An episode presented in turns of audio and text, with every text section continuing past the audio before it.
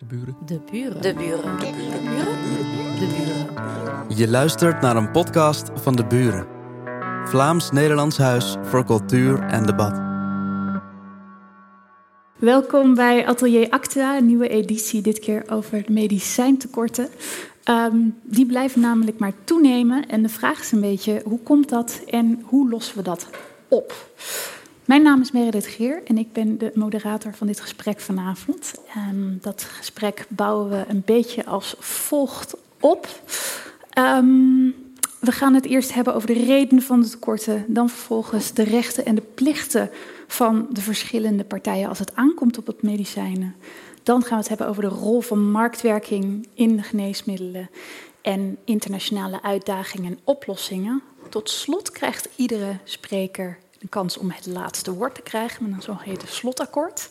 Maar voordat we aan dat gesprek gaan beginnen, hebben we hoogleraar Xander Koolman uitgenodigd om uh, hier aan ons een korte inleiding te geven over dit toch best wel nou ja, complexe uh, uh, vraagstuk.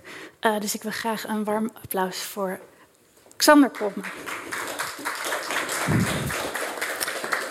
Dank, dank Meredith. Ik uh, kom uit het hoge noorden, maar ik ben opgeleid door een uh, fantastische hoogleraar uit België. Uh, dus als ik allemaal onzin verkoop, dan, dan denk ik dat ik naar hem wijs.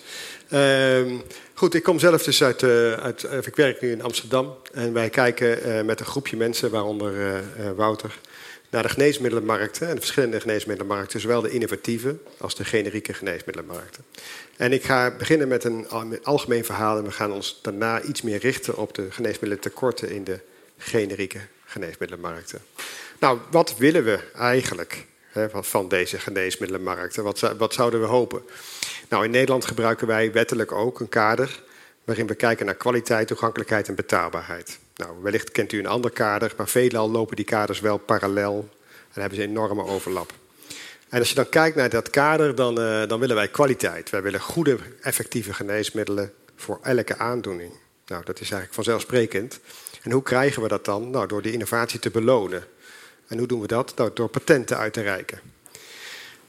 Twee, we willen graag toegankelijkheid. We willen dat die middelen, als die dan eenmaal bestaan, voor iedereen die dat nodig heeft, die daar baat bij heeft, ook beschikbaar zijn. En op, op het moment dat ze, dat ze nodig zijn, uh, en ook zonder barrières. Dan, dan, denken we aan financiële barrières of regionale barrières of wachten of nou, tekorten bij apotheek bijvoorbeeld. Uh, en drie, uh, willen vervolgens dat dat allemaal ook nog betaalbaar is. En met betaalbaarheid praten we hier dan over collectieve betaalbaarheid. Dus dat het niet een te, groot, te grote belasting doet op de collectieve middelen, zodat er genoeg geld overblijft voor sociale zekerheid, koopkracht en in mijn geval natuurlijk ook onderwijs. Dat, soort, dat zijn de grote uitgavenposten uh, die anders uh, onder druk komen staan als de zorguitgaven te snel stijgen. Nou, deze drie uh, doelen die willen we allemaal tegelijkertijd. Dat is net zoiets vragen als of dat de Palestijnen en de Israëli's vrede sluiten. of dit is ongeveer van dezelfde orde, denk ik. Die, twee, die drie die spreken elkaar eigenlijk als vanzelf tegen, omdat ze op gespannen voet met elkaar staan. Uh, even kijken. Nou, uh, de, mate waarop ze op, eh, op, gespannen voet met elkaar staan, verschilt een beetje tussen landen. Dus als we kijken naar de Verenigde Staten. De Verenigde Staten heeft ongeveer 42% van de wereldmarkt. Dus dan moet je denken, wij economen denken niet in mensen, maar in euro's, hè, zoals u weet. Uh, dus 42% van de wereldomzet, zou je kunnen zeggen, van de geneesmiddelenmarkt, die wordt daar in de Verenigde Staten gehaald. En Stelt u voor dat de, Verenigde, dat de Amerikanen twee keer zoveel zouden gaan betalen als ze nu betalen, dan betekent dat ook dat die wereldmarkt eh, fors gaat stijgen in omzet. En dat betekent dat als je meer kunt verdienen met geneesmiddelen, dat het ook meer loont om te investeren in geneesmiddelen. En de Amerikanen mogen dus verwachten dat als zij twee keer zoveel gaan betalen voor geneesmiddelen, dat daar ook meer innovatieve geneesmiddelen als resultaat van worden uitgevonden en op de markt komen. Kortom, er is een wezenlijk effect op de betaalbaarheid. Ja, als je dat gaat doen, dan ben je dus veel meer geld kwijt. Maar je krijgt dan ook veel meer innovatie voor terug. Hoe zit dat nou voor Nederland en België? Nou, wij, hebben een aandeel op de wereldmarkt tussen de half en 1 procent. En stel je voor dat Nederland twee keer zoveel gaat betalen, wat voor Nederland een heleboel geld is, hè, voor Nederlanders een heleboel geld uh, is. Uh, dan zien we dat die omzet op de wereldmarkt maar met 1% stijgt. Met andere woorden, we zijn wel veel geld kwijt en we krijgen daar niet zoveel innovatie voor terug. En dat betekent eigenlijk dat kleine landen, of anders moet ik het het anders uitdrukken, landen met een klein deel van de wereldomzet, eigenlijk wat wij noemen een free rider prikkel hebben. Die hebben een reden om in die balans, kwaliteit, toegankelijkheid en betaalbaarheid, eigenlijk zich niet te richten op die kwaliteit en vooral te proberen om die prijzen te drukken en uh, de toegankelijkheid wel te borgen, maar tegen zo laag mogelijke prijzen. Vanuit de gedachte dat die Amerikanen wel de innovatie voor nieuwe geneesmiddelen zullen betalen. En ook als ze dat niet doen, dat het voor ons toch niet uitmaakt of wij wel of niet meer gaan betalen. Dus die balans tussen die drie publieke doelen, die is eigenlijk best wel lastig te raken voor kleine landen. En de oplossing is daarvoor internationale verdragen, zoals u weet. En die worden ook vaak verafschuwd, juist vanuit diezelfde kleine landen. Die dan denken, ja, dan moeten wij meer gaan betalen. Dat wilden we helemaal niet. Goed, dan hebben we nog een ander perspectief, het politieke perspectief. Namelijk, als we nu investeren in hogere prijzen en innovatie, dan, dan rendeert dat misschien voor generaties na ons, of in ieder geval regeringen na ons. En eh, over het algemeen is de solidariteit in de samenleving eh, onderling tussen burgers vaak groter dan tussen politieke partijen over de tijd heen. En dat betekent dat dit vaak een lastig, uh, politiek ook een lastig ele eh, element is in de overwegingen. Goed, welke markten onderscheiden wij? We kijken eigenlijk naar de markten voor wanneer er één geneesmiddel is voor een aandoening. Er is geen concurrent uh, en er is wel een patent. Nou, dat, dat, die ene fabrikant die heeft dan zonder concurrentie, kan die eigenlijk alles vragen. Hoeveel is alles? Nou, tot het punt dat wij indifferent zijn. Dat wil zeggen, de prijs wordt, voor dat geneesmiddel wordt zo hoog gezet dat we eigenlijk als samenleving zeggen: nou ja, als we dat nou niet aan onze burgers geven, dan kunnen we datzelfde geld ongeveer even goed elders inzetten. We gaan dus naar de grens, de pijngrens zal ik maar zeggen, voor die tarieven. En gelukkig duurt dat maar even, want dan komt er een tweede geneesmiddel en dan moet er, wordt er, moet er worden op, die markt. En uiteindelijk gaat dat geneesmiddel ook weer van het patent af. En dan krijgen we fors lagere prijzen. En dan hebben we gelukkig die innovatiekosten achter ons liggen. Dan kunnen we gebruik maken van deze geneesmiddelen. Dus uh, wij onderscheiden deze drie markten nu. Uh, en ik ga zo direct vooral naar die derde markt toe. Maar uh, in markten 1 en 2 liggen de prijzen dus hoog. En, en, als ik dan zeg hoog, daarmee bedoel ik hoog in verhouding tot de productiekosten. Dus, wat, dus een andere manier om dat uit te drukken is dat wij zeggen... als we het gedrag van farmaceuten proberen te voorspellen... dan is de makkelijkste aanname is altijd... laten we ervan uitgaan dat een extra eenheid van een geneesmiddel 0 euro kost om te produceren. want eigenlijk dan begrijp je het best wat ze doen. Een enorme marge. Natuurlijk, ze hebben veel kosten gemaakt aan de kant van de R&D... En ook het, het, het, het initiële productie. Maar de kosten per eenheid zijn daarna best heel bescheiden. Dus wij gaan er vaak vanuit dat er, uh, dat er heel veel winst te halen valt bij elke extra patiënt die je kan bereiken. En we zien dus daarom ook eigenlijk relatief weinig leveringsproblemen. Dus je ziet dat die productieprikkel, of die, die verkoopprikkel is daar zo groot dat er eigenlijk zelden productie, uh, leveringsprikkels zijn of, of, leveringstekorten zijn zoals we die wel in de generieke markt aantreffen. Gaan we naar uh, de toegankelijkheid, dan zien we dat die hoge prijzen betaald kunnen worden door landen als aan het rechterkant van het staatje de Verenigd Koninkrijk, Duitsland, Oostenrijk, Denemarken, Italië, daar komt Nederland en iets verder naar links België. Uh, en dat zijn ook landen, die, wat, die, die, die, landen aan de rechterkant van deze grafiek, die het grootste gedeelte van de toegelaten medicijnen door de EMA ook aan hun, aan hun burgers beschikbaar stellen. Helemaal links zien we dan juist een heleboel landen die zelfs slechts maar een klein deel van die gepatenteerde geneesmiddelen beschikbaar stellen. Dus hier zie je een directe relatie tussen betalingsbereidheid en betalingscapaciteit en ook de toegankelijkheid. Het gaat dus niet zozeer om leveringsproblemen als wel kun je betalen. Kun je, kun je, kun je bedrag op tafel leggen wat hiervoor nodig is. En het gaat niet alleen maar over of ze wel of niet worden toegelaten, ook het moment waarop ze worden toegelaten. Helemaal rechts staan weer die rijkere landen. Daar zie je dat de vertraging tussen de toelating door de EMA en uh, de toelating tot de markt, daadwerkelijk van verzekerde producten, eigenlijk uh, vrij kort is. Aan de rechterkant bij die rijke landen en dan bij de armere landen in Europa veel hoger. Uh, als we tijd hebben, dan kan ik misschien nog uitleggen dat dat zelfs is omdat zij deel uitmaken van de Europese Unie. Als wij niet in de Europese Unie zouden zitten, zou dat veel beter zijn voor die armere landen. Goed, markt 3, dat zijn die generieke geneesmiddelen. Hoe zit het daarmee? Uh, daar nadert de prijs door de concurrentie op de markt de kosten van productie. Maar dat is niet in elk land evenzeer het geval. Ik heb hier een uh, grafiekje, die heb ik uit 2021 uit uh, een onderzoek van uh, de Zweden. En die nemen zichzelf als het middelpunt van de wereld. En, het en, en dat, dat, is dat stippellijntje wat daar, wat daar gezien wordt. En de, worden, alle landen worden afgezet voor de. Hè, er wordt gekeken, zijn de generieke geneesmiddelen in die andere landen hè, gewogen voor de hoeveelheid? Zijn ze daar nou duurder dan in Zweden of zijn ze goedkoper dan in Zweden? En in, dit geval zijn de Zweden heel trots op het feit dat zij het allergoedkoopste land zijn. Dus hetzelfde mandje met geneesmiddelen kun je nergens, nergens goedkoper kopen in Europa dan in Zweden. En in, eh, de Zwitsers die betalen wel drie keer zoveel geld voor datzelfde mandje. En de, de Belgen hier 130 procent, dus die, eh, die ruime dubbele. En de Nederlanders betalen 30 procent meer dan de Zweden. En vervolgens uh, staan die Zweden daar helemaal onderaan op dat streepje. En daar zijn ze heel trots op. Dus dat betekent dat zij de laagste prijzen betalen. En als er vervolgens een tekort is in de wereld, een tekort is in Europa, aan wie zou u, als u uw geneesmiddelen zou verkopen, u hebt een voorraadje liggen, aan wie zou u die, die, die voorraad het eerst verkopen? In Zwitserland. Ja? Ja, en, en dat is natuurlijk hoe de markt ook werkt. dus je kunt een deel van dat effect kun je verwachten het hoeft niet zo te zijn, maar als je de markt verder niet zeg maar, optuigt en niet reguleert, dan is het voor de hand liggend om te verwachten dat de landen die hier bovenaan staan als eerste die geneesmiddelen krijgen. Nou, dat was uh, ook een zorg van de, de, de founding father, de godfather van het Nederlandse beleid, preferentie- en geneesmiddelenbeleid. En dat is Henk Eleveld. En die zei, uh, ik maak me eigenlijk vooral zorg, zorgen over de parallelexport die gaat ontstaan wanneer eh, de prijzen in Nederland heel laag zijn.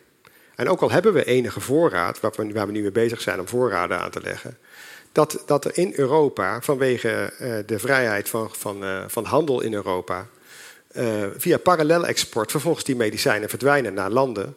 En zo kom kreeg ik een collega een poosje terug uit Polen, die mij vroeg: hoe komt het toch dat wij steeds Nederlandse geneesmiddelendoosjes krijgen? Bedoeld voor de Nederlandse geneesmiddelenmarkt van generieke geneesmiddelen. En die komen dan in Polen. En toen keken we even naar de prijzen en zagen we dat de prijzen daar veel hoger zijn dan in Nederland. En dat het dus loont om die middelen die ingekocht zijn voor Nederland weer door te verkopen aan Polen.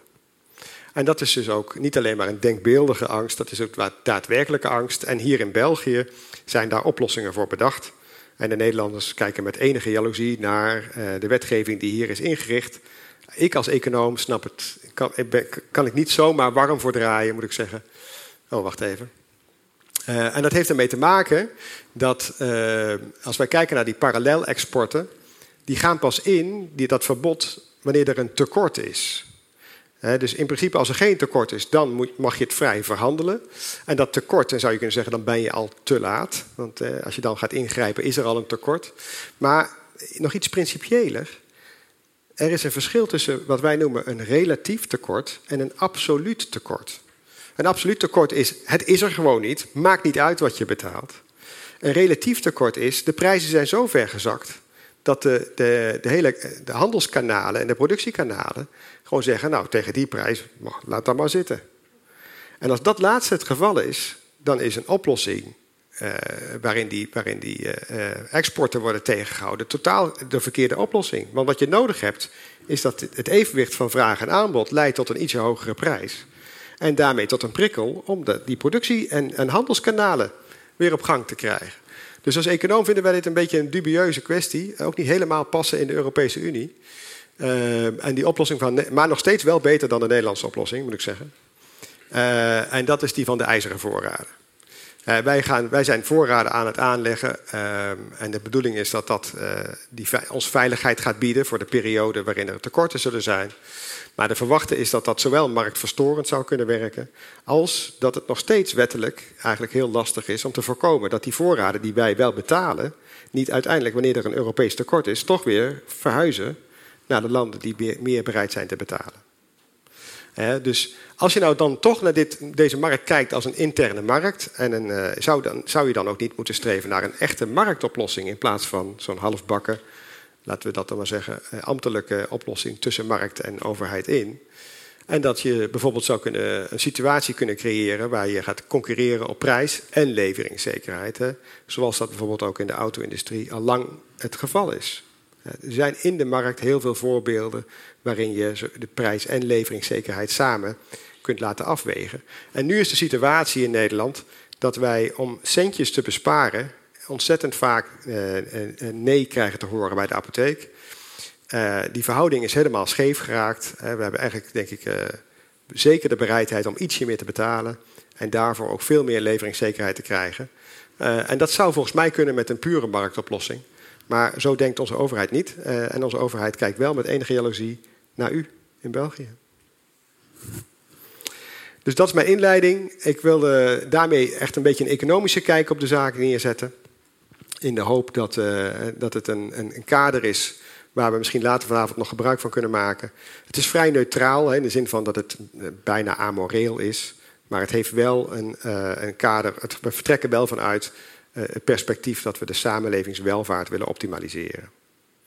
Uh, dus dat is wat we gaan optimaliseren. En vervolgens zijn we niet veel minder dan zeg maar, ja, de, het, het mediadebat positief of negatief over spelers. Spelers doen gewoon wat ze doen in het spel. Daar staan wij wat neutraler in. Ja, dus ik hoop dat u ook begrip heb voor, uh, voor dat meer academische perspectief. Ook al snap ik best dat er soms best schrijnende situaties op individueel niveau zich kunnen voordoen. Ja? Daarmee, uh, daar wil ik het graag bij houden. Dus dan is het, geef ik het woord terug aan Meredith. Dan ga ik graag een daverend applaus willen hebben voor hoogleraar gezondheidseconomie, Sander Koolman. Sander, als jij alvast uh, plaats kunt nemen op de bank, dan ja, dan nodig ik graag onze volgende sprekers ook uit om aan het debat deel te nemen. Ten eerste wil ik graag uitnodigen Johan de Haas. Hij is raadgever bij PharmaBE, dat is de beroepsvereniging voor de innovatieve geneesmiddelenindustrie. Welkom, Johan.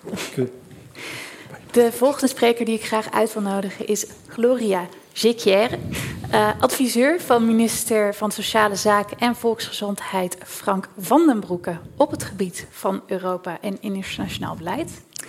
En dan vervolgens tot slot Aris Prins, de voorzitter van de Nederlandse apothekersorganisatie KNMP. Welkom. Geef ze een applaus, lieve mensen.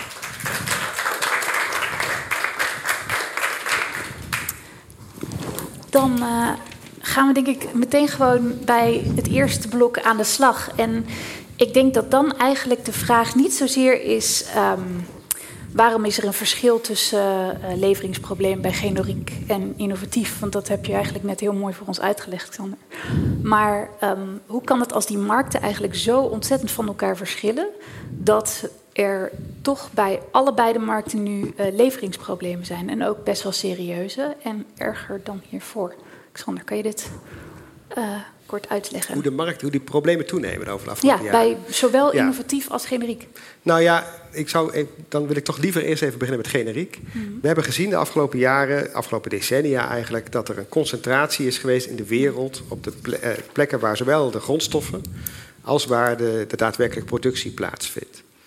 En, uh, en, dat heeft alles te maken met schaalvoordelen. Dus dat klopt ook uh, dat die productie zeg maar, economisch het goedkoopst daar kan, kan uh, plaatsvinden. Maar dat betekent ook dat als zo'n productieproces dan verstoord raakt op één plek, dat dat gelijk wereldwijde schaarste met, tot gevolg heeft. Dus er is, de, de productieketen is veranderd. En als je heel veel fabriekjes in heel veel landen hebt, dan, dan kun je dat veel makkelijker met elkaar op, opvangen, zeg maar. En de, de productieproblemen in de, voor de gepatenteerde geneesmiddelen. Ja, er zijn een paar beroemde casussen geweest.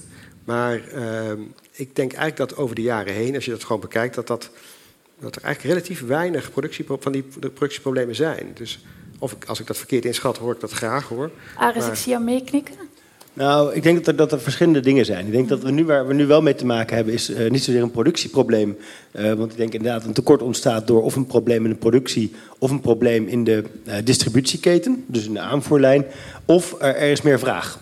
En wat we nu wel toevallig heel recent zien, is een uh, grotere vraag naar bijvoorbeeld afslankmiddelen. Dat zijn innovatieve geneesmiddelen um, waar gewoon meer vraag naar is. En dat is wel iets waar we nu tegenwoordig mee te maken hebben. Dat zijn innovatieve geneesmiddelen. En die zijn nooit bedoeld voor de vraag die er nu op de markt komt. Je bedoelt de Ozempic de Ozempic, uh, de, bijvoorbeeld de Ozempic, iets waar wij nu toevallig met Nederland en België samen mee te maken hebben. Omdat natuurlijk ook mensen vanuit België naar Nederland kunnen rijden en vanuit Nederland naar België kunnen rijden. Um, dus dat is een heel recent voorbeeld, uh, waarbij je toch ziet dat bepaalde invloeden ook tot een meer vraag kunnen leiden. Um, andere kant, toch nog dat verschil tussen um, het verschil tussen tekorten van generieke middelen en, en specialité-middelen zit met name ook in het volume van de gebruikers. Uh, en dat, daar zit hem ook meteen het probleem met de oplossing van een tekort omdat je met een groot volume aan gebruikers vaak ook wel meer middelen hebt in de generieke tak waarmee je het kan oplossen. Maar met een specialiteit uh, toch vaak één middel hebt waarop iemand of op uitgekomen is na heel veel proberen van andere middelen. Dus je oplossing wordt beperkter als er inderdaad een tekort is van een uh, specialiteit-geneesmiddel. Het volume van gebruikers, maar betekent dat dan dat we met z'n allen gewoon een stuk zieker zijn geworden en meer medicijnen gebruiken? Of begrijp ik dat? Nee, dat niet. Eh, als we bijvoorbeeld naar Nederland kijken, dan is uh, 80% van het geneesmiddelgebruik is, is generiek. Dus 80% van überhaupt alle geneesmiddelgebruikers, of we nou zieker zijn geworden of niet, dat is een andere discussie. Um, maar 80% van de geneesmiddelgebruikers gebruikt een generiek middel. Dus dat betekent als er een tekort is in een generiek middel, dan heb je het over een groter volume in, in überhaupt gebruikers van dat middel. Precies. Gloria, ik zie je heel uh, een meeschrijven ondertussen. Maar ik kan jou ook een vraag stellen. Uh, zie jij vanuit jouw internationalere perspectief dat eigenlijk die tekorten uh, in alle EU-landen op dezelfde manieren werken? Of zijn er daar ook nog verschillen? Um, ja, dat is een goede vraag. Dus uh, de farmaceutische koepel, de Europese farmaceutische koepel, doet geregeld bevragingen. En de laatste be bevraging was van 2022 en daaruit bleek dat alle EU-landen tekorten hadden gehad. 75% van de EU-landen rapporteerden dat de tekorten nu erger waren dan tijdens de pandemie. Dus je kunt uh, op het moment dat onze handel plat lag, dat mensen niet konden gaan werken, dus ook niet konden gaan werken in de medicijnfabrieken, toen waren de tekorten minder erg dan nu. En ik denk dat dat komt door verschillende zaken. Eén, een probleem dat is gaan etteren, namelijk we hebben inderdaad zo hard op de prijs gedrukt dat we nu voor heel veel uh, producten maar één à twee producenten hebben. Het, het gaat over... Dus één studie wees uit dat we voor 69% van onze generieken maar één à twee producenten meer hebben. Dus dat is een ongelooflijk probleem. Ik denk ook, de internationale handel is nooit hersteld geweest na de pandemie. Dus je ziet overal in alle sectoren tekorten, in de autosector ook. Um, maar het verschil met de autosector en de geneesmiddelsector is ten eerste, ja, je gaat niet dood als je geen auto hebt. Ten tweede, de autosector is rijk genoeg om er iets aan te doen. Hè. Dus daar heb je gezien dat zij de waardenketens, zoals dat ze heten zijn, gaan lokaliseren. Terwijl in de geneesmiddelsector is niet flexibel. Zij kunnen de prijs niet plots omhoog... Een fabrikant kan de prijs niet plots omhoog trekken uh, als zij een investering wil doen of gelijk wat. En ik denk dat daar het, het schoentje knelt en daar moeten wij nu naar kijken. En het is daarom dat we een Europees plan hebben voorgesteld. Ja. Als je kijkt naar het, van het schoentje dat knelt nu, uh, uh, gaat dat met name over uh, Europese wetgeving? Of hebben de, de wetgeving van, van Nederland en of heeft de wetgeving van Nederland en België daar dan ook nog een rol in te spelen? Hoe verhoudt zich dat tot elkaar? Dat is een moeilijke vraag, omdat in principe is geneesmiddelenbeleid nationaal beleid. Behalve dat als wij allemaal apart maatregelen gaan nemen, gaan we de markt fragmenteren, gaan onze maatregelen niet zo effectief zijn. En ik zal een voorbeeld geven. Duitsland heeft recent besloten om de antibioticaprijzen op te trekken, om dus iets te doen aan die uh, ja, slechte economische omstandigheden zeg maar, van antibiotica-producenten. Het gevolg is natuurlijk, als Duitsland dat alleen doet, dat is niet die prikkel is niet effectief genoeg, want het is te klein. Maar tegelijkertijd is Duitsland wel groot genoeg om de rest van de Europese markt leeg te zuigen. Dus gevolg, uw antibiotica gaan gewoon netjes naar Duitsland in plaats van naar de rest van de Europese markt. En daarom moeten wij Europees gaan coördineren, ook al is het nationaal beleid. Dus het klinkt echt super sympathiek van die Duitsers. Van goh, we gaan die mensen eens helpen om meer antibiotica te maken. Vervolgens gaat al ons antibiotica naar de Duitsers toe. Ja, en, allee, ja, Lekker dan. En, en, die gaan daar ook... Allee, eh, bon, we mogen niet roddelen hè, met Duitsers. Die zijn ook super risico-avers. Dus uh, die hebben zo tekorten en die gaan dan zo wakko... stokverplichtingen van zes maanden, prijzen omhoog. En de rest van Europa zit daar van... Wow. België... Um, ja, wij, wij, Duits is onze derde taal, dus wij zijn hyper extra gevoelig, omdat we allemaal verpakkingen hebben die in Duits um, beschikbaar zijn. Dus wij zijn super gevoelig aan het feit dat Duitsland die prijzen nu omhoog trekt.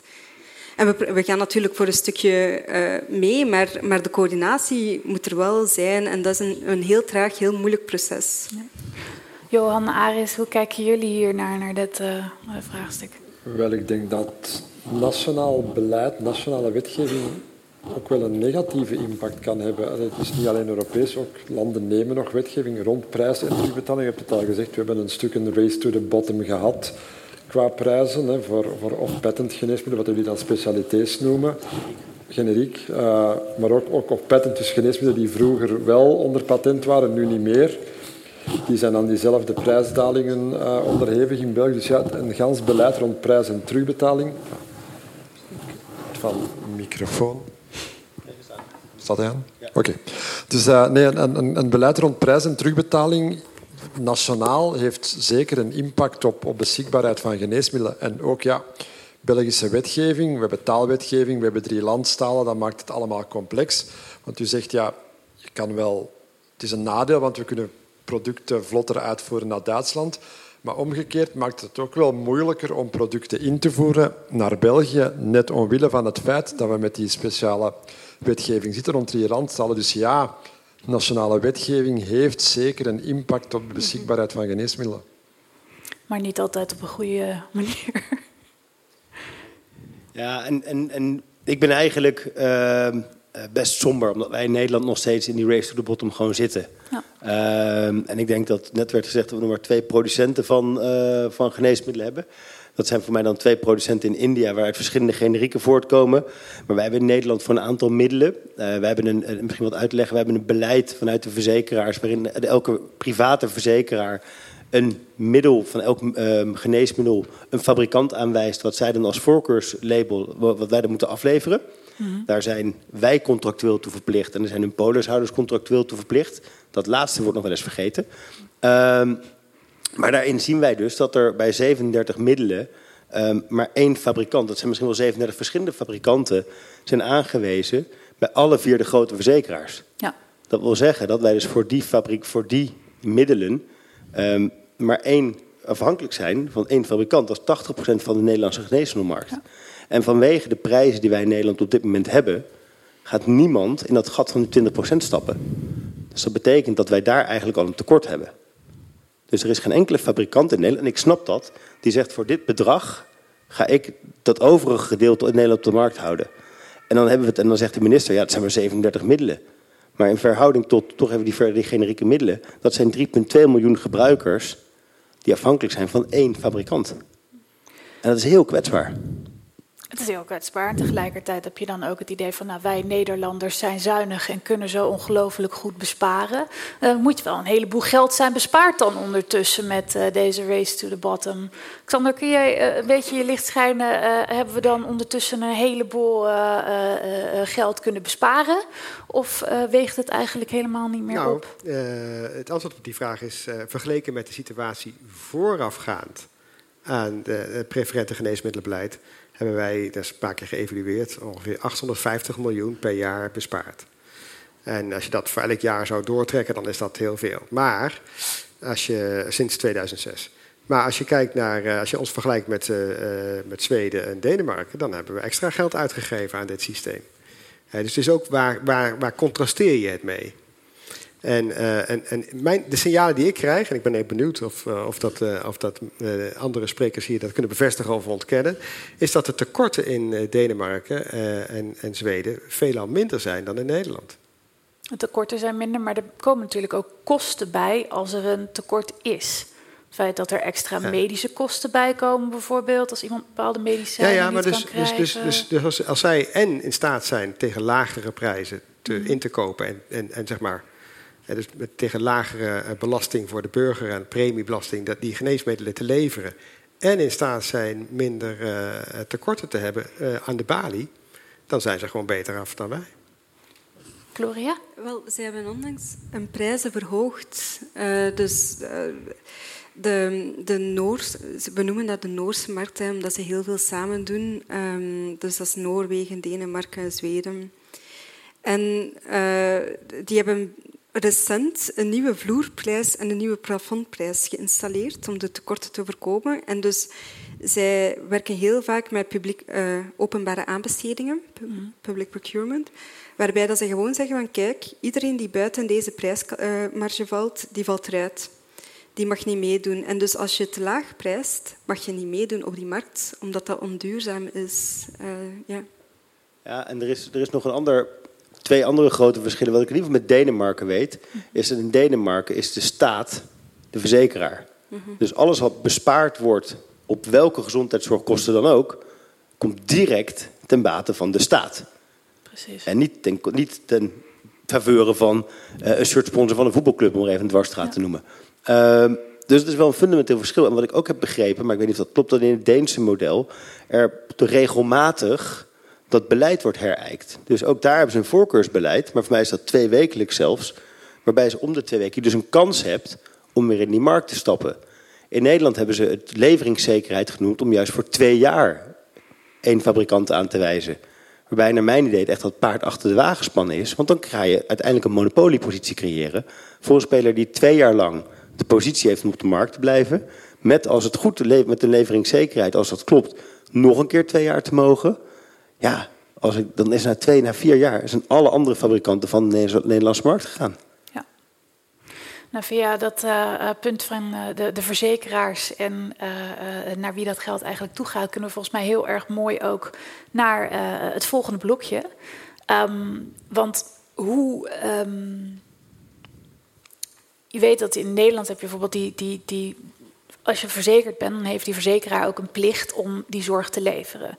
Uh, dat kan enigszins opgerekt worden. Soms is er bijvoorbeeld een probleem, zijn de wachttijden zo lang, daar kan die verzekeraar ook niks aan doen. Maar in principe heeft die verzekeraar de plicht om te zorgen dat jij zorg krijgt.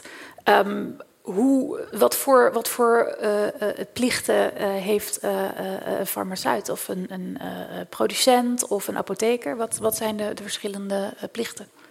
Ja, wij hebben gewoon de mensen aan de balie. Dus die hebben wij al dan niet van onze eigen uh, wet geneesmiddel behandeling, behandelkundige overeenkomst uit de WGBO hebben wij een plicht om mensen te helpen. Daarnaast hebben we ook de eet van Hippocrates. Uh, mm. En daarmee lossen wij eigenlijk heel veel van de tekorten op. Dus heel veel van die zorgplicht Sorry, voelen wij. Wat betekent dat tweede? Uh, die eet van Hippocrates, dat wij ja. dus niemand zullen, zullen schaden, maar altijd alles in het werk zullen stellen, net als een arts, om mensen dus te helpen. Dus jullie eet is, wij gaan alles doen wat in ons macht ligt Ja, om uh, is- te zorgen dat jij de medicijnen krijgt. Er is bij ons, in, in, dat is wel in één keer in de zoveel tijd, en bij ons zijn tekorten echt dusdanig groot. Dan hebben we intern wel eens een discussie. Ja, misschien moeten we maar stoppen met alles oplossen. Ja, maar dan maken we het wel zichtbaar. Maar tegelijkertijd zegt, en dat is dan 50% van de zaal die dat zegt, maar 50% van de zaal zegt ook, ja, maar dat kunnen we toch niet doen? Dat kan toch niet? En dat is wel het dilemma waar we mee zitten. We maken het niet inzichtelijk als we het telkens oplossen. Maar als we het niet oplossen, ja, dan gaan we toch aan onze eigen morele plicht ook voorbij. Xander, hoe zie jij dit ook? Dat je denkt dat de problemen minder inzichtelijk zijn omdat apothekers met een boel kunst- en vliegwerk toch proberen om mensen aan hun medicijnen te krijgen? Dat, dat, dat lijkt mij eh, glashelder dat dat zo is. Eh, ik, ik eh, kom allerlei apothekers tegen die, eh, die, die vaak ook met eh, Vlaamse collega's werken. Om, eh, om tekorten die zij dan in Nederland niet opgelost kunnen krijgen. Maar dat hebben ze al in Nederland rondgevraagd. Om die dan vervolgens zeg maar, aan te vullen met eh, geneesmiddelen uit het buitenland. En dat is voor sommige patiënten is ook. Ja, bij generieke geneesmiddelen denken mensen vaak hetzelfde werkzame stofje in, een- in een andere kleur tabletje. En komt vaak ook nog uit dezelfde fabriek. Dus waar gaat het eigenlijk over? Maar, maar het gaat ons vaak ook over geneesmiddelen. Nou, niet, ja, regelmatig ook over Parkinson-patiënten die opnieuw moeten worden ingesteld. Waarbij de consequenties op individueel niveau echt wel heel vervelend zijn. En daar, daar zie je dit soort van, uh, van inspanningen. Uh, en die worden heel gewaardeerd, in ieder geval door mij. Als we nu een paar uh, stappen terug gaan, want ik denk dat voor. We hebben volgens mij een vrij goed geïnformeerd publiek vanavond. Maar misschien voor de mensen die dit later terugluisteren op een podcast, weten niet. Hoe worden medicijnen op dit moment verdeeld onder apotheek? Want daar zitten ook nog groothandels tussen. Hoe kun je dit uitleggen? Uh, allereerst uh, kijk naar mijn collega, die, die produceert ze. Uh, alle innovatieve geneesmiddelen. Uh, en dan komen ze veelal inderdaad, in, in ons geval, maar ook inderdaad in, in vele generieke gevallen, um, komen de grondstoffen uit China. En dan worden ze in de apotheek van de wereld, dat is India op dit moment, worden ze tot toedieningsvorm, vaak tabletten geslagen. En dan komen ze met de boot, komen ze richting Europa. dat is even heel... En dan hebben we in Nederland hebben we inderdaad nog een aantal, hebben we vier grote groothandels die dan inderdaad de rest van de distributieketen in Nederland voor, voor zich nemen. En die beleveren in Nederland een, een uh, uit mijn hoofd 1984 openbare apotheken en daarbij nog een aantal ziekenhuisapotheken. Maar nu las ik laat ook dat het dan eigenlijk niet helemaal legaal is. Dat als jij als apotheek zelf denkt van nou ik heb hier echt nog een heleboel liggen van dit specifieke Parkinson's medicijn. Ik weet dat mijn buurman twee straten verderop helemaal zonder zit. Mag je eigenlijk dat niet met z'n twee gewoon een beetje uithandelen? Nee, ik heb het wel eens uitgelegd aan, aan, aan onze minister Kuipers van, van Volksgezondheid is dat wij met tekorten zitten. En we hebben hier met de Ring van Antwerpen heb je hier ook een soort trajectcontrole. Waarbij je 100 km per uur mag. In ieder geval, er is een trajectcontrole op. Um, het mag formeel niet. Wij mogen formeel uh, mogen wij niet aan elkaar leveren. Maar we doen het wel. En eigenlijk zijn wij continu bezig om de wet te overtreden. Want en eigenlijk moet je dus eerst terug naar die groothandel en die moet het dan verder weer gaan. Die moet het eerst verder distribueren. Um, maar dat is onmogelijk. Dat is gewoon niet te doen. En, en het wordt wel vaak oogluikend door de inspectie toegestaan zo gezegd dat ze er niet op handhaven. Hetzelfde is dat die trajectcontrole in Den Haag, als je 80 kilometer uitrijdt, staat hij ook op 90. Um, maar er wordt niet op gehandhaafd. Um, maar toch, het voelt niet goed. Want we zijn allemaal apothekers. We zijn opgeleid om het juiste te doen. We zijn opgeleid om gewoon goed te doen voor de mensen. En in onze eigen hersenen klopt dat niet. Dat je continu bezig bent eigenlijk de wet te overtreden formeel. Het, het wringt aan alle kanten, maar we doen het. Maar het, het, het, het past niet. Hoe, hoe, frustrerend is dat voor jou, Johan? Dat je denkt van nou, ik heb uh, genoeg geleverd en vervolgens uh, uh, kan het niet bij de juiste mensen terechtkomen? Wel, ook in België, we hebben een leverplicht naar groothandelaars. We hebben, in België mogen we ook rechtstreeks leveren aan apothekers. Ook naar apothekers hebben we een leverplicht toe. Maar uiteraard, Belgische groothandels, wij spreken eigenlijk over groothandelaar-verdelers. Dat is een specifieke groep van groothandels die een publieke dienstverleningsplicht hebben. Dus die zijn zelf verplicht om apothekers te leveren als een apotheker een, een bestelling plaatst. Wij zijn eigenlijk ook enkel maar verplicht om te leveren wat er nodig is voor die publieke dienstverlening. Dus wat er nodig is om de Belgische bevolking, de Belgische patiënt van geneesmiddelen te voorzien. Het probleem is inderdaad in het kader van het vrij verkeer van goederen. Die groothandelaren-verdelers die mogen ook aan parallele export doen. U hebt het gezegd, bedoel, geneesmiddelen gaan dan naar landen waar dat de prijs hoger ligt.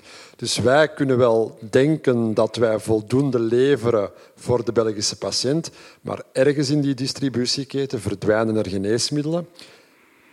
En dan zit de apotheker op het einde van de lijn zit inderdaad met het probleem. Wij denken er is voldoende geleverd, maar ja, dus dat is een, dat is een grote frustratie. Gloria, waarom, waarom hebben we dit zo ingewikkeld opgetuigd allemaal? Kan hier niet een paar stappen tussenuit, dat het wat directer ja. is? Nee, het is echt een heel ingewikkeld systeem, omdat we natuurlijk in een, in een soort vrije markt zitten, maar de, het, er is, eh, het geneesmiddelenbeleid is, is nationaal en dat maakt het heel ingewikkeld. Maar dus ik wou daar nog eventjes op inpikken, omdat wij natuurlijk een klein beetje vanuit het niveau van beleidsmakers, want we hebben nu de apothekers en de Precies. farma gehoord. Nu, we hebben verschillende mensen die naar ons komen. En dus de, de farma die zegt van ja, allee, wij, wij plaatsen genoeg op uw markt, maar dat wordt gewoon geëxporteerd en wij kunnen dat niet controleren. Dus allee, Johan, ik, ik, zeg niet dat je liegt of zo, dat weet ik helemaal niet. Maar dat is misschien het punt. Ik weet, niet, ik weet dat niet. Hè? Je dus kunt ik weet niet controleren of, of dat, waar Ik kan niet controleren of het waar is. Dus, En dus daar hoe, hoe heb je zo'n leveringsplicht dan? Wat zou er dan voor straf op staan als Johan zegt... ik heb alles geleverd en ondertussen zegt hij... ik heb eigenlijk helemaal niet alles geleverd?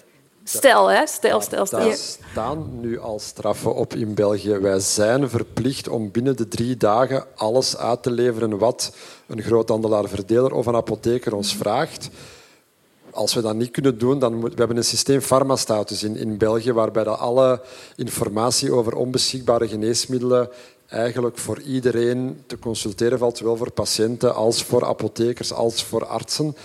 Wij moeten dat melden. Ons geneesmiddelenagentschap krijgt die meldingen en die controleren daar ook op. Die kijken daarna inderdaad als een, als een bedrijf zegt van ik, ik kan niet alles uitleveren. Dan gaan zij inderdaad, en een groot ander zegt of ik heb zoveel besteld bij een, bij een bedrijf en zij leveren mij maar zoveel uit.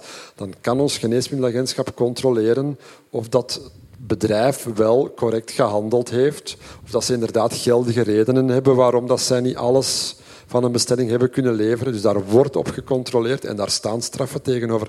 En als we- dat niet dus is, dan komt er een geldstraf? Of eh, eh, eh, worden er gewoon in de kraag gegrepen en in de cel gegooid? daar, kunnen, daar, daar staan geldstraffen tegenover. Daar staan, daar staan zelfs gevangenisstraffen tegenover. Ik denk niet dat er al ooit iemand in de gevangenis geraakt is wegens het niet leveren van geneesmiddelen. Maar daar staan boetes tegenover en die kunnen uitgesproken worden.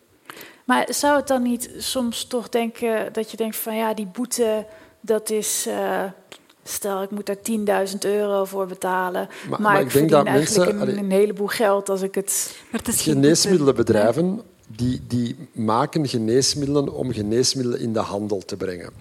Als je in België een geneesmiddel wil terugbetaald krijgen, dan moet je een prijs aanvragen, dan moet je een ganse procedure doorlopen bij het RISIF. Die duurt honderden dagen. Daar staan heel veel resources. Ja, die, duren, ja, die duren best wel lang, Koen. Eh, Misschien de honderden dagen is misschien iets wat overdreven, maar dat is een, best een lange procedure. Met ook heel veel werk binnen een bedrijf, mensen die daaraan werken. Dus bedrijven maken geen geneesmiddelen om die niet in de handel te brengen. Wij, wij vragen geen terugbetaling in België aan om dan achteraf te zeggen van ha, het was maar voor te lachen, we gaan dat hier niet leveren. Nee, dat, dat doen wij niet. Bedoel, bedrijven doen er echt wel alles aan om te leveren. Gloria? Wel, de, de kwestie is natuurlijk wanneer heb je voldoende geleverd. Hè? En dus daar alleen al zit het probleem. Wat daar, eh, farmaceutische bedrijven doen om de tekorten of om de export tegen te gaan, is contingentering. Dus je, plaatst elke maand net genoeg op de markt. Waardoor dat we eigenlijk niet goed voorbereid zijn op bijvoorbeeld infectiepieken en zo verder enzovoort. Dus wij weten, als, als je nu toevallig streptokokken hebt die een beetje eerder eh, rondgaat, dan, dan zit je daarmee met je, je contingentering. Hè. Dus daar zit al een probleem. Dat, dat we eigenlijk moeten praten over wat het betekent om voldoende op de markt te brengen. En allee, wij zijn, mijn denken is daar ook een stukje over geëvolueerd, omdat ik ook natuurlijk veel met de Europese Commissie En de Europese Commissie heeft er helemaal geen zin in dat wij de export van medicijnen aan banden leggen. Dus zij zeggen, parallele export is ook een manier om tekorten op te lossen. Want als één land een probleem heeft en een ander land niet, dan kan dat opgelost worden. En ze hebben eigenlijk een stukje gelijk. De commissie stelt daar tegenover van ja, als je een vraag hebt en plots is er geen product op je markt, heeft de farmaceut dan voldoende geleverd? En dat is echt... Allee, dat is echt eigenlijk de vraag van of de marges die worden aangehouden. eh, het is natuurlijk voor, de, dun. voor de, de, de, de persoon die uiteindelijk zonder geneesmiddelen zit, die denkt van nou, die marges zijn niet breed genoeg. En voor degene die levert, die denkt van ja, ik moet, ik, moet toch, ik kan ook niet zulke brede marges aanhouden. Ja, dus het is Eh. een delicaat evenwicht, omdat natuurlijk ehm, eh, waar dat een producent geen zin in heeft, is dat België de, de, de prijzen superscherp onderhandelt. Ja. En dat, eh, dat eh, het product dat hij aan een lagere prijs in België zet, plots voor een hogere prijs verkocht wordt in, in bijvoorbeeld Duitsland. Daar heeft die producent geen zin in.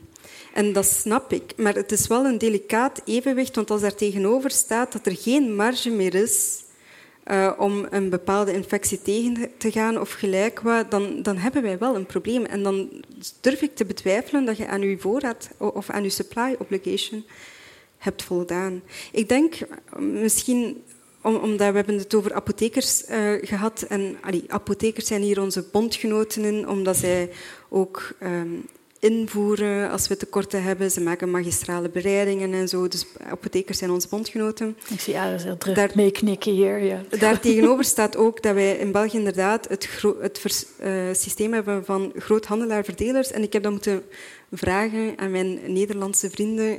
Uh, dat heet bij jullie volgesorteerde groothandelaar. Klopt dat? Ja, klopt helemaal. De volgesorteerde groothandelaar. Dus bij ons natuurlijk dat is iets dat we al heel lang hebben, die moet gewoon een maand stok aanhouden.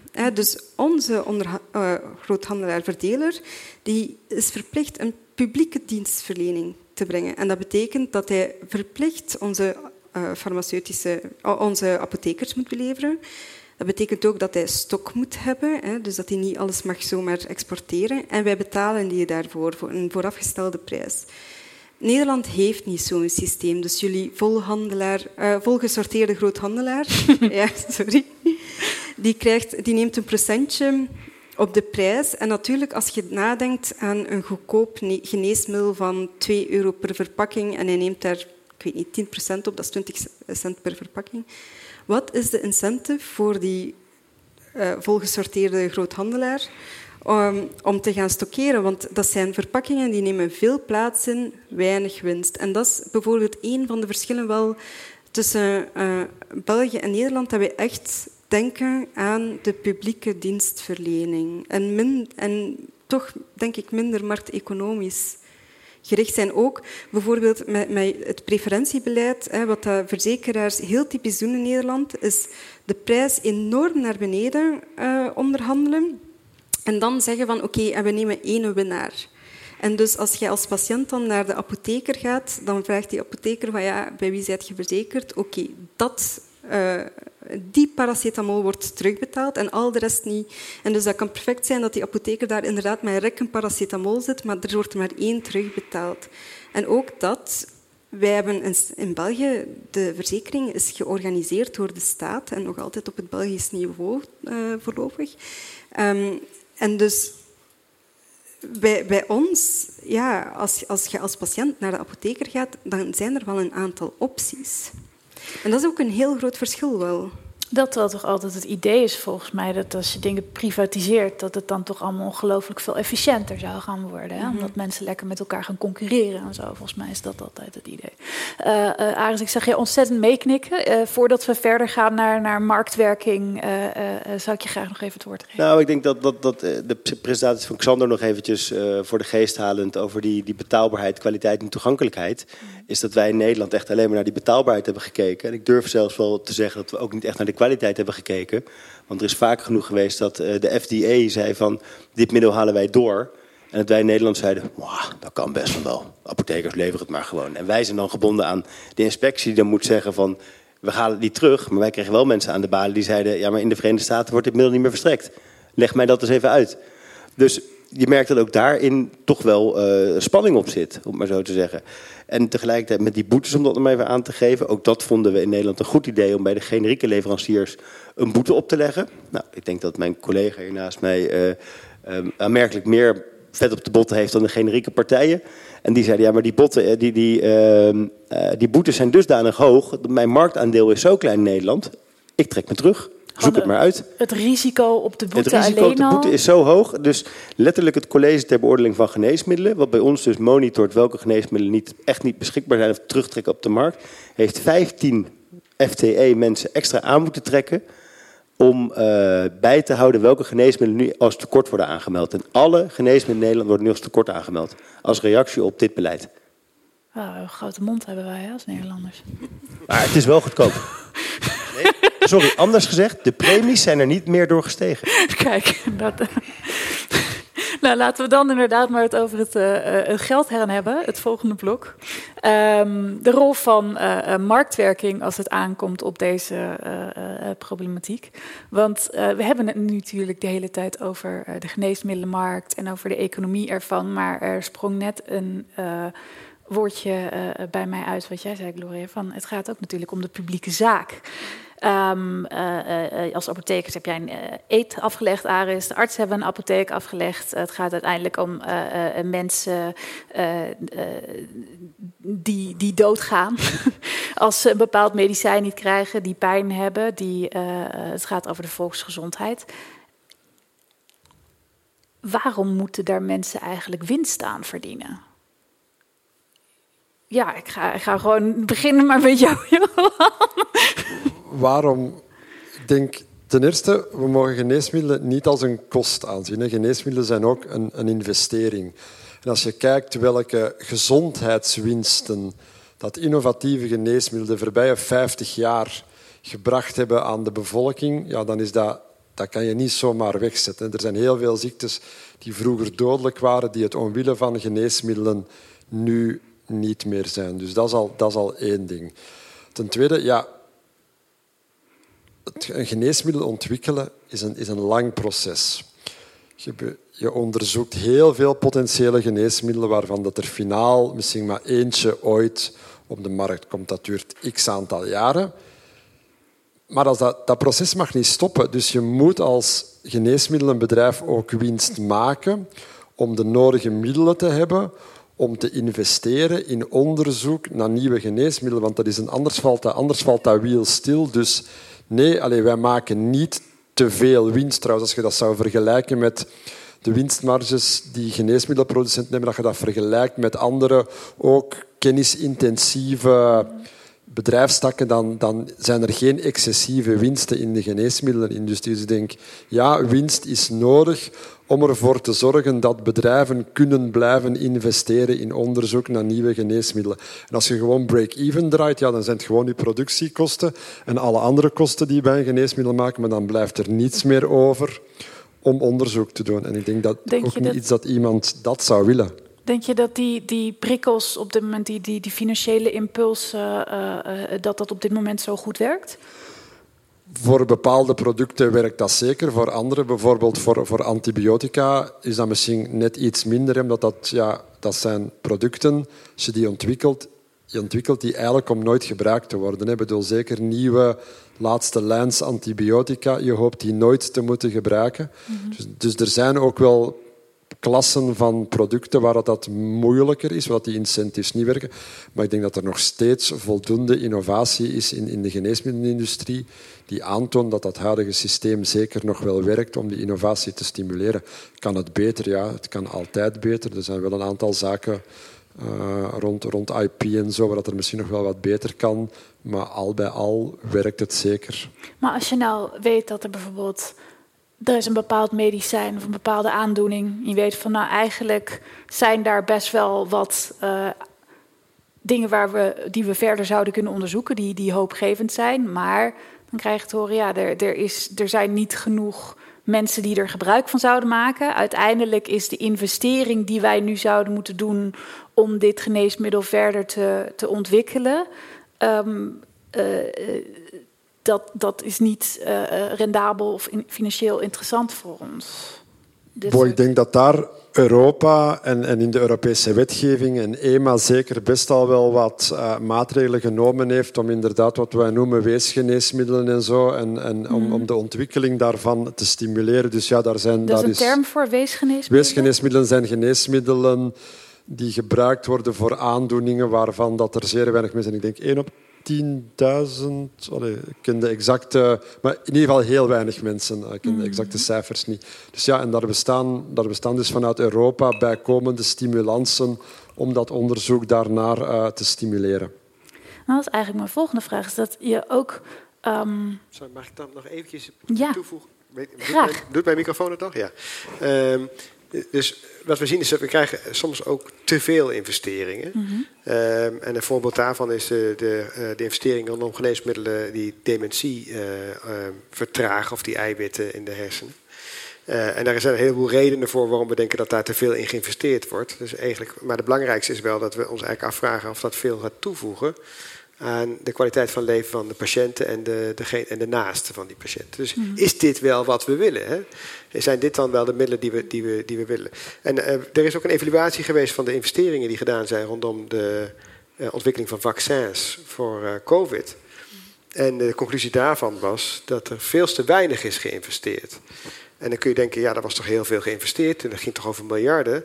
Ja, maar als we kijken wat er op het spel stond, hè, wereldwijd in gezondheid, maar ook economisch, en wat de schade daarvan was als we dat niet onder controle konden krijgen middels een vaccin, ja, dan hadden we eigenlijk achteraf gezien veel meer moeten investeren. En natuurlijk is het goed afgelopen, hè, zou je kunnen boel. Dus, dus er is veel goed nieuws, maar maar het had veel beter gekund uh, qua investeringsanalyse. Dus met andere woorden, uh, uh, wat hier net gesproken wordt over winst. Hè, mm -hmm. Winst is eigenlijk de prikkel om te investeren, zou je kunnen mm -hmm. zeggen. Die, die is soms te laag en, en voor sommige producten ook te hoog.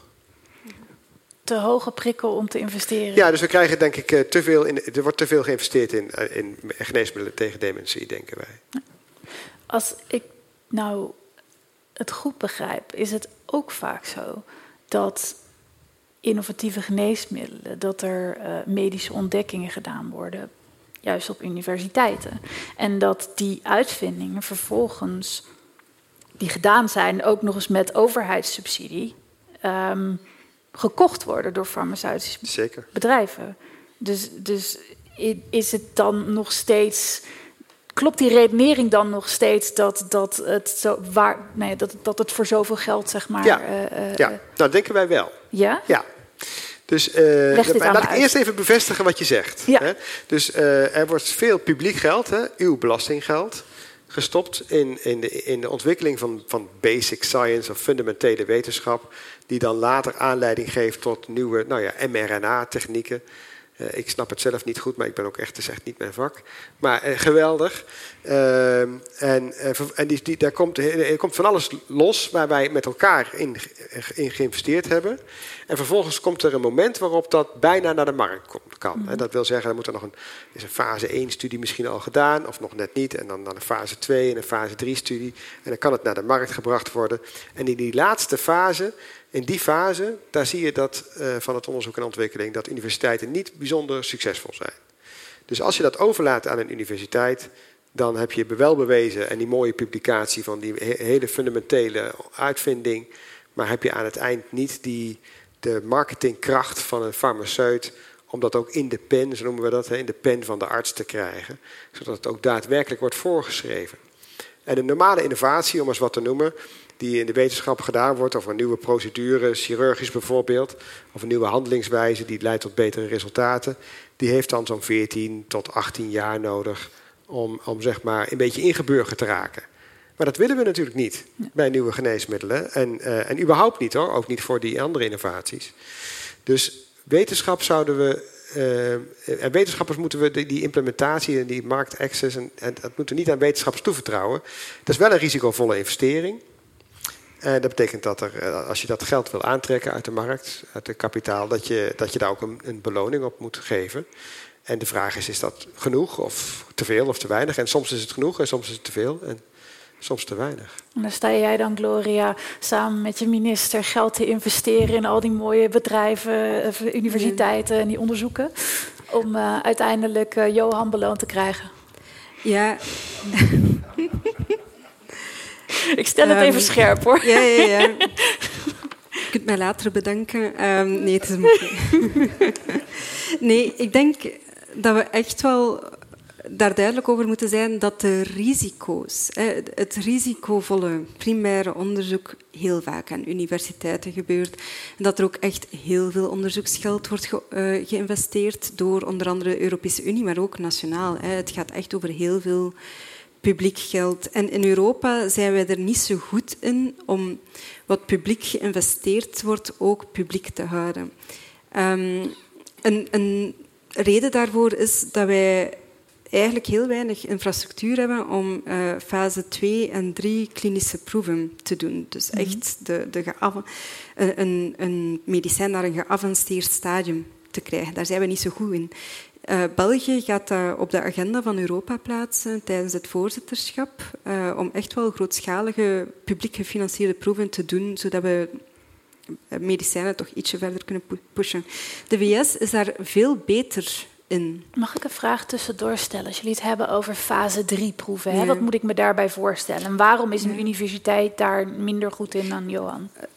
Fase 3 proeven zijn echt hele dure proeven. Het is echt heel duur om ehm, therapieën te, te, testen op mensen. En dus het is, we, we financieren dat al op, op veel manieren. Op het moment dat je wilt gaan testen op mensen, moet je door een ethisch comité, je proef moet goedgekeurd worden en zo verder enzovoort. In België is dat quasi gratis, hè, dus de overheid neemt die kost op zich. Maar toch, het, het gaat over hele, hele dure proeven. En daar hebben wij geen publieke infrastructuur rond. Of um, de publieke infrastructuur die er is, zit dan nationaal, terwijl dat je eigenlijk op brede schaal moet gaan testen. En in de VS hebben we daar wel BARDA. Dus die hebben twee agentschappen. Eerst hebben ze de National Institutes of Health. Uh, en die doen het primaire onderzoek. Dat zijn universiteiten en die krijgen 40 miljard per jaar of zo. Dus echt... Um... Dat is geen zakgeld. Nee, het is geen zakgeld. En zij claimen ook redelijk wat patenten. En daar dan voor fase 2 en 3, um, ehm, daar heb je Barda. En dus Barda sluit dan, vaak gaat het over kleine bedrijven, spin-offs van, uh, van universiteiten en zo. Barda sluit dan een soort contract of agreement af met uh, die, die bedrijven. Uh, waarbij dat ze zeggen van oké, wij financieren en wij helpen u voor de fase 2 en 3 klinische proeven en wij helpen u met de autorisatieprocedure bij de FDA, want dat is ook heel duur. Maar in ruil stelt je uw uh, medicijn beschikbaar aan een redelijke prijs of krijgt de VS de eerste kans om het op de markt te brengen enzovoort enzovoort. Dat soort systemen en dat soort samenwerking hebben wij niet in Europa. En dat is eigenlijk wel een gemiste kans. Ik denk wel dat we daar naartoe moeten, ook als, als we willen vermijden dat we eerst zelf miljoenen publiek geld in onderzoek zitten steken, om dan ons um, medicijn nog eens aan miljoenen terugverkocht te krijgen aan ons. Precies, want dat is eigenlijk dan de vraag. Als je dan denkt van waarom zijn wij al die subsidie aan het betalen, um, waarom laten we dat dan niet gewoon aan de farmaceutische industrie? Die er uh, uh, zo goed in is om, om, om te innoveren en ook die testen kan doen, die al die fases kan doorlopen, die daar de infrastructuur voor heeft, die daar ook rekening mee houdt in de marges van oké, wij willen innoveren, we willen daar die onderzoeken financieren. Waarom zouden we daar dan vanuit overheden alsnog financieren? Maar wij, wij overheden doen bij uitstek het onderzoek dat heel onzeker is en dat jarenlang duurt. Echt, die mRNA-technologie, we hebben daar meer dan twintig jaar in zitten investeren. Er is gewoon ja, geen Pfizer of uh, Johnson Johnson op deze wereld. Johnson Johnson is een beetje een slecht voorbeeld, maar toch eh, geen groot bedrijf op deze wereld dat dat doet. Hè.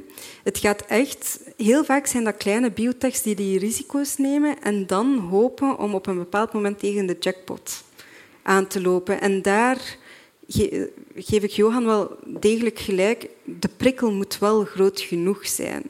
Maar er moet ook een soort evenwicht zijn uh, met de toegang. Dat vind ik ook wel belangrijk. Ja.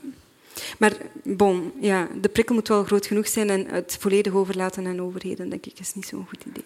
Dan eigenlijk de tegenovergestelde vraag. En die wil ik eigenlijk, uh, uh, ga ik even jullie alle vier langs. Als we nou de productie van geneesmiddelen zo generiek als innovatief, volledig um, zouden nationaliseren. Zouden zeggen, de overheid die gaat dat doen. Ik weet, ik kom meteen bij. Wat zou er gebeuren? Wat zou er misgaan? Maar ik denk, zoals Xander gezegd heeft, de productie van een geneesmiddel as such is niet de kost. Het is de ontwikkeling mhm. van een geneesmiddel dat de kost is. Het is alles wat dat erbij komt. Het, is, het, is de, het zijn de klinische proeven, het is de farmacovigilantie. Bedrijven zijn verplicht van een gans systeem op poten te zetten om te kijken wat gebeurt er met mijn geneesmiddel eens het bij de patiënt. Dus er komen heel veel kosten bij een geneesmiddel kijken die, die, die weinig tot niets te maken hebben met de productie. Dus als een overheid dat zou doen, ja, die overheid moet eigenlijk diezelfde kosten blijven maken om ervoor te zorgen dat dat geneesmiddel uh, veilig en in de handel kan komen en er kan komen. Dus ook, ook een overheid zal er moeten voor zorgen dat ze ergens die middelen heeft. En dan is het oftewel nog wat meer belastinggeld van jullie, oftewel een geneesmiddel ook aan een prijs brengen waar dat zij ja, ook weer die, de, ontwikkeling van nieuwe geneesmiddelen en verdere innovatie kan blijven stimuleren. En nog alle kosten die gepaard gaan met productie en het in de handel brengen van een geneesmiddel ook zullen kunnen dekken. Dus... Gloria? Stel, jouw minister heeft morgen, komt hij naar werk en zegt hij... ik heb nu een goed boek gelezen, het is van de ene meneer Marx. We gaan het allemaal anders doen. Ten eerste, ik bedoel, er zijn een half miljoen geneesmiddelen op de Europese markt. Uh, gewoon mhm. de omvang en het idee dat je dat als overheid zelf zou doen, is um, waanzinnig. En, uh, ik, ik, denk, ik denk ook, ik geloof ook echt dat je een competitief uh, milieu nodig hebt om, om, om innovatie en vooruitgang te boeken. Dat spreken we niet tegen. Dat je, dus het gaat echt gewoon over over balans. Hè. En, en bijvoorbeeld, hoe krijg je balans? Of, misschien moet je dan de vraag anders stellen, hoe krijg je de juiste balans? En een van de dingen bijvoorbeeld die wij vragen in België, en waarom dat wij zo laag in dat rijtje staan van landen die eerst toegang krijgen tot um, innovatieve geneesmiddelen, is wij vragen aan bedrijven dat als ze een, een uh, terugbetalingsaanvraag doen, dat ze bewijzen dat hun geneesmiddel beter werkt dan het geneesmiddel dat al op de markt is. Dus we vragen om uw klinische proeven met een comparator te doen. Nu, veel bedrijven zien dat niet zitten, omdat natuurlijk het risico veel groter is, ook als je met een comparator werkt, dat blijkt dat je, super shiny, fancy geneesmiddel plots eigenlijk niet zoveel uh, levenskwaliteit toevoegt.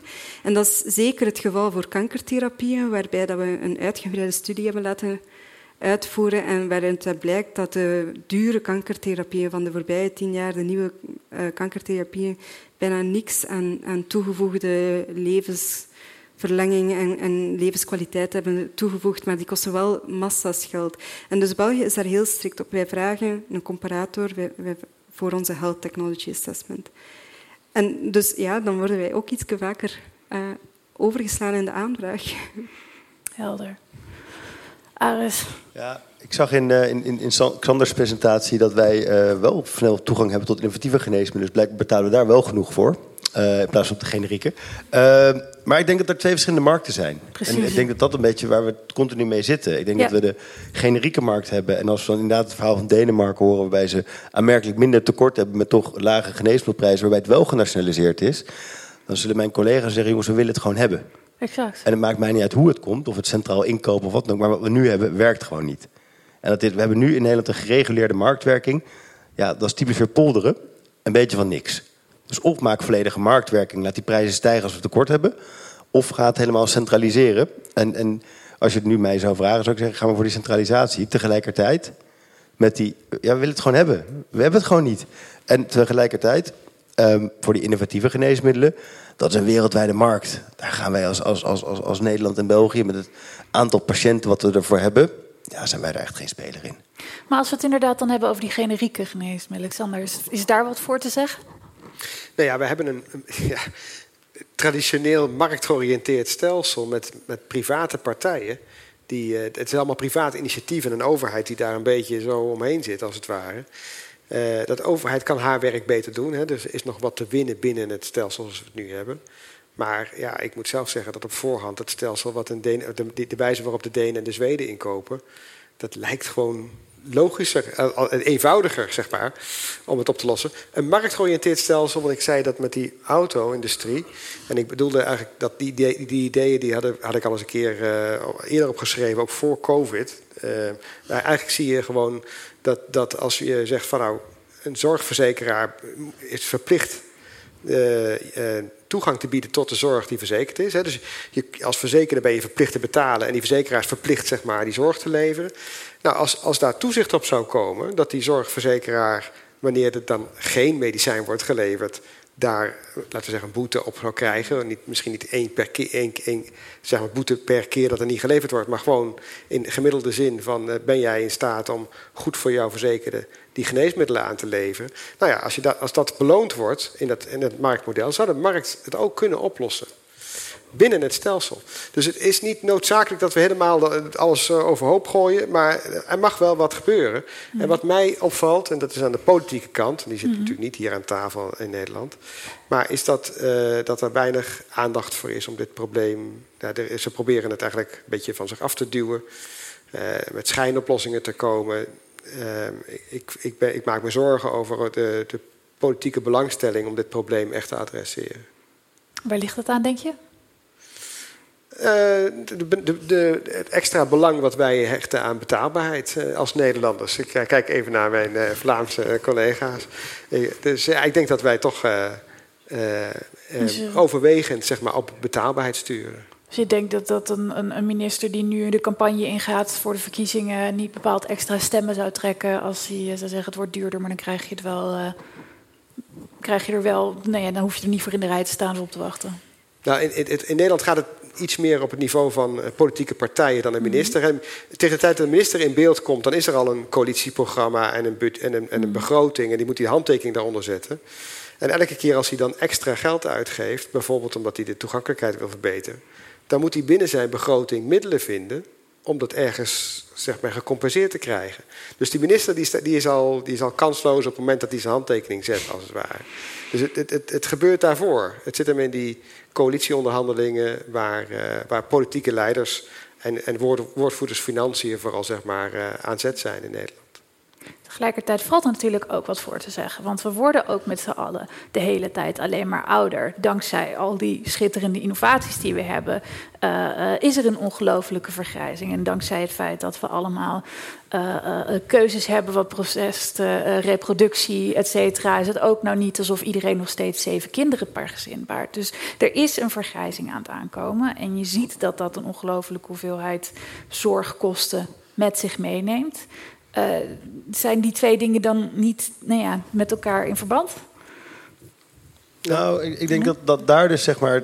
Dat we daar op dit moment in Nederland echt nu. Uh, misschien wel, om het zo maar te zeggen, het kind met het badwater aan het weggooien zijn. Want die generieke geneesmiddelmarkt mm. is nog steeds een van de goedkoopste behandelingen die we überhaupt hebben om mensen te behandelen, om mensen langer in leven te houden, om mensen langer te laten bijdragen aan de maatschappij. Met de definitie van gezondheid van de WHO langer te laten participeren. Dus niet meer vrijgesteld van ziekte, maar gewoon langer kunnen bijdragen. Ja, en dat is iets wat we nu naar mijn idee in Nederland echt aan het kwijtraken zijn. Dus daar maak ik me echt wel zorgen om. Want het is een heel veel behandelingen die we nu hebben. Gebeuren met, met generieke geneesmiddelen. Wat ik zei, 80% van de geneesmiddelmarkt is generiek.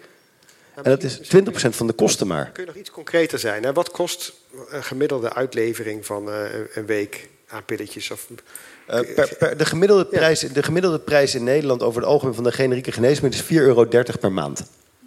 En, en waar krijg je een hele maand pilletjes voor? Daar krijg je een hele maand pilletjes voor. Ja, dat is gemiddeld over de hele markt genomen.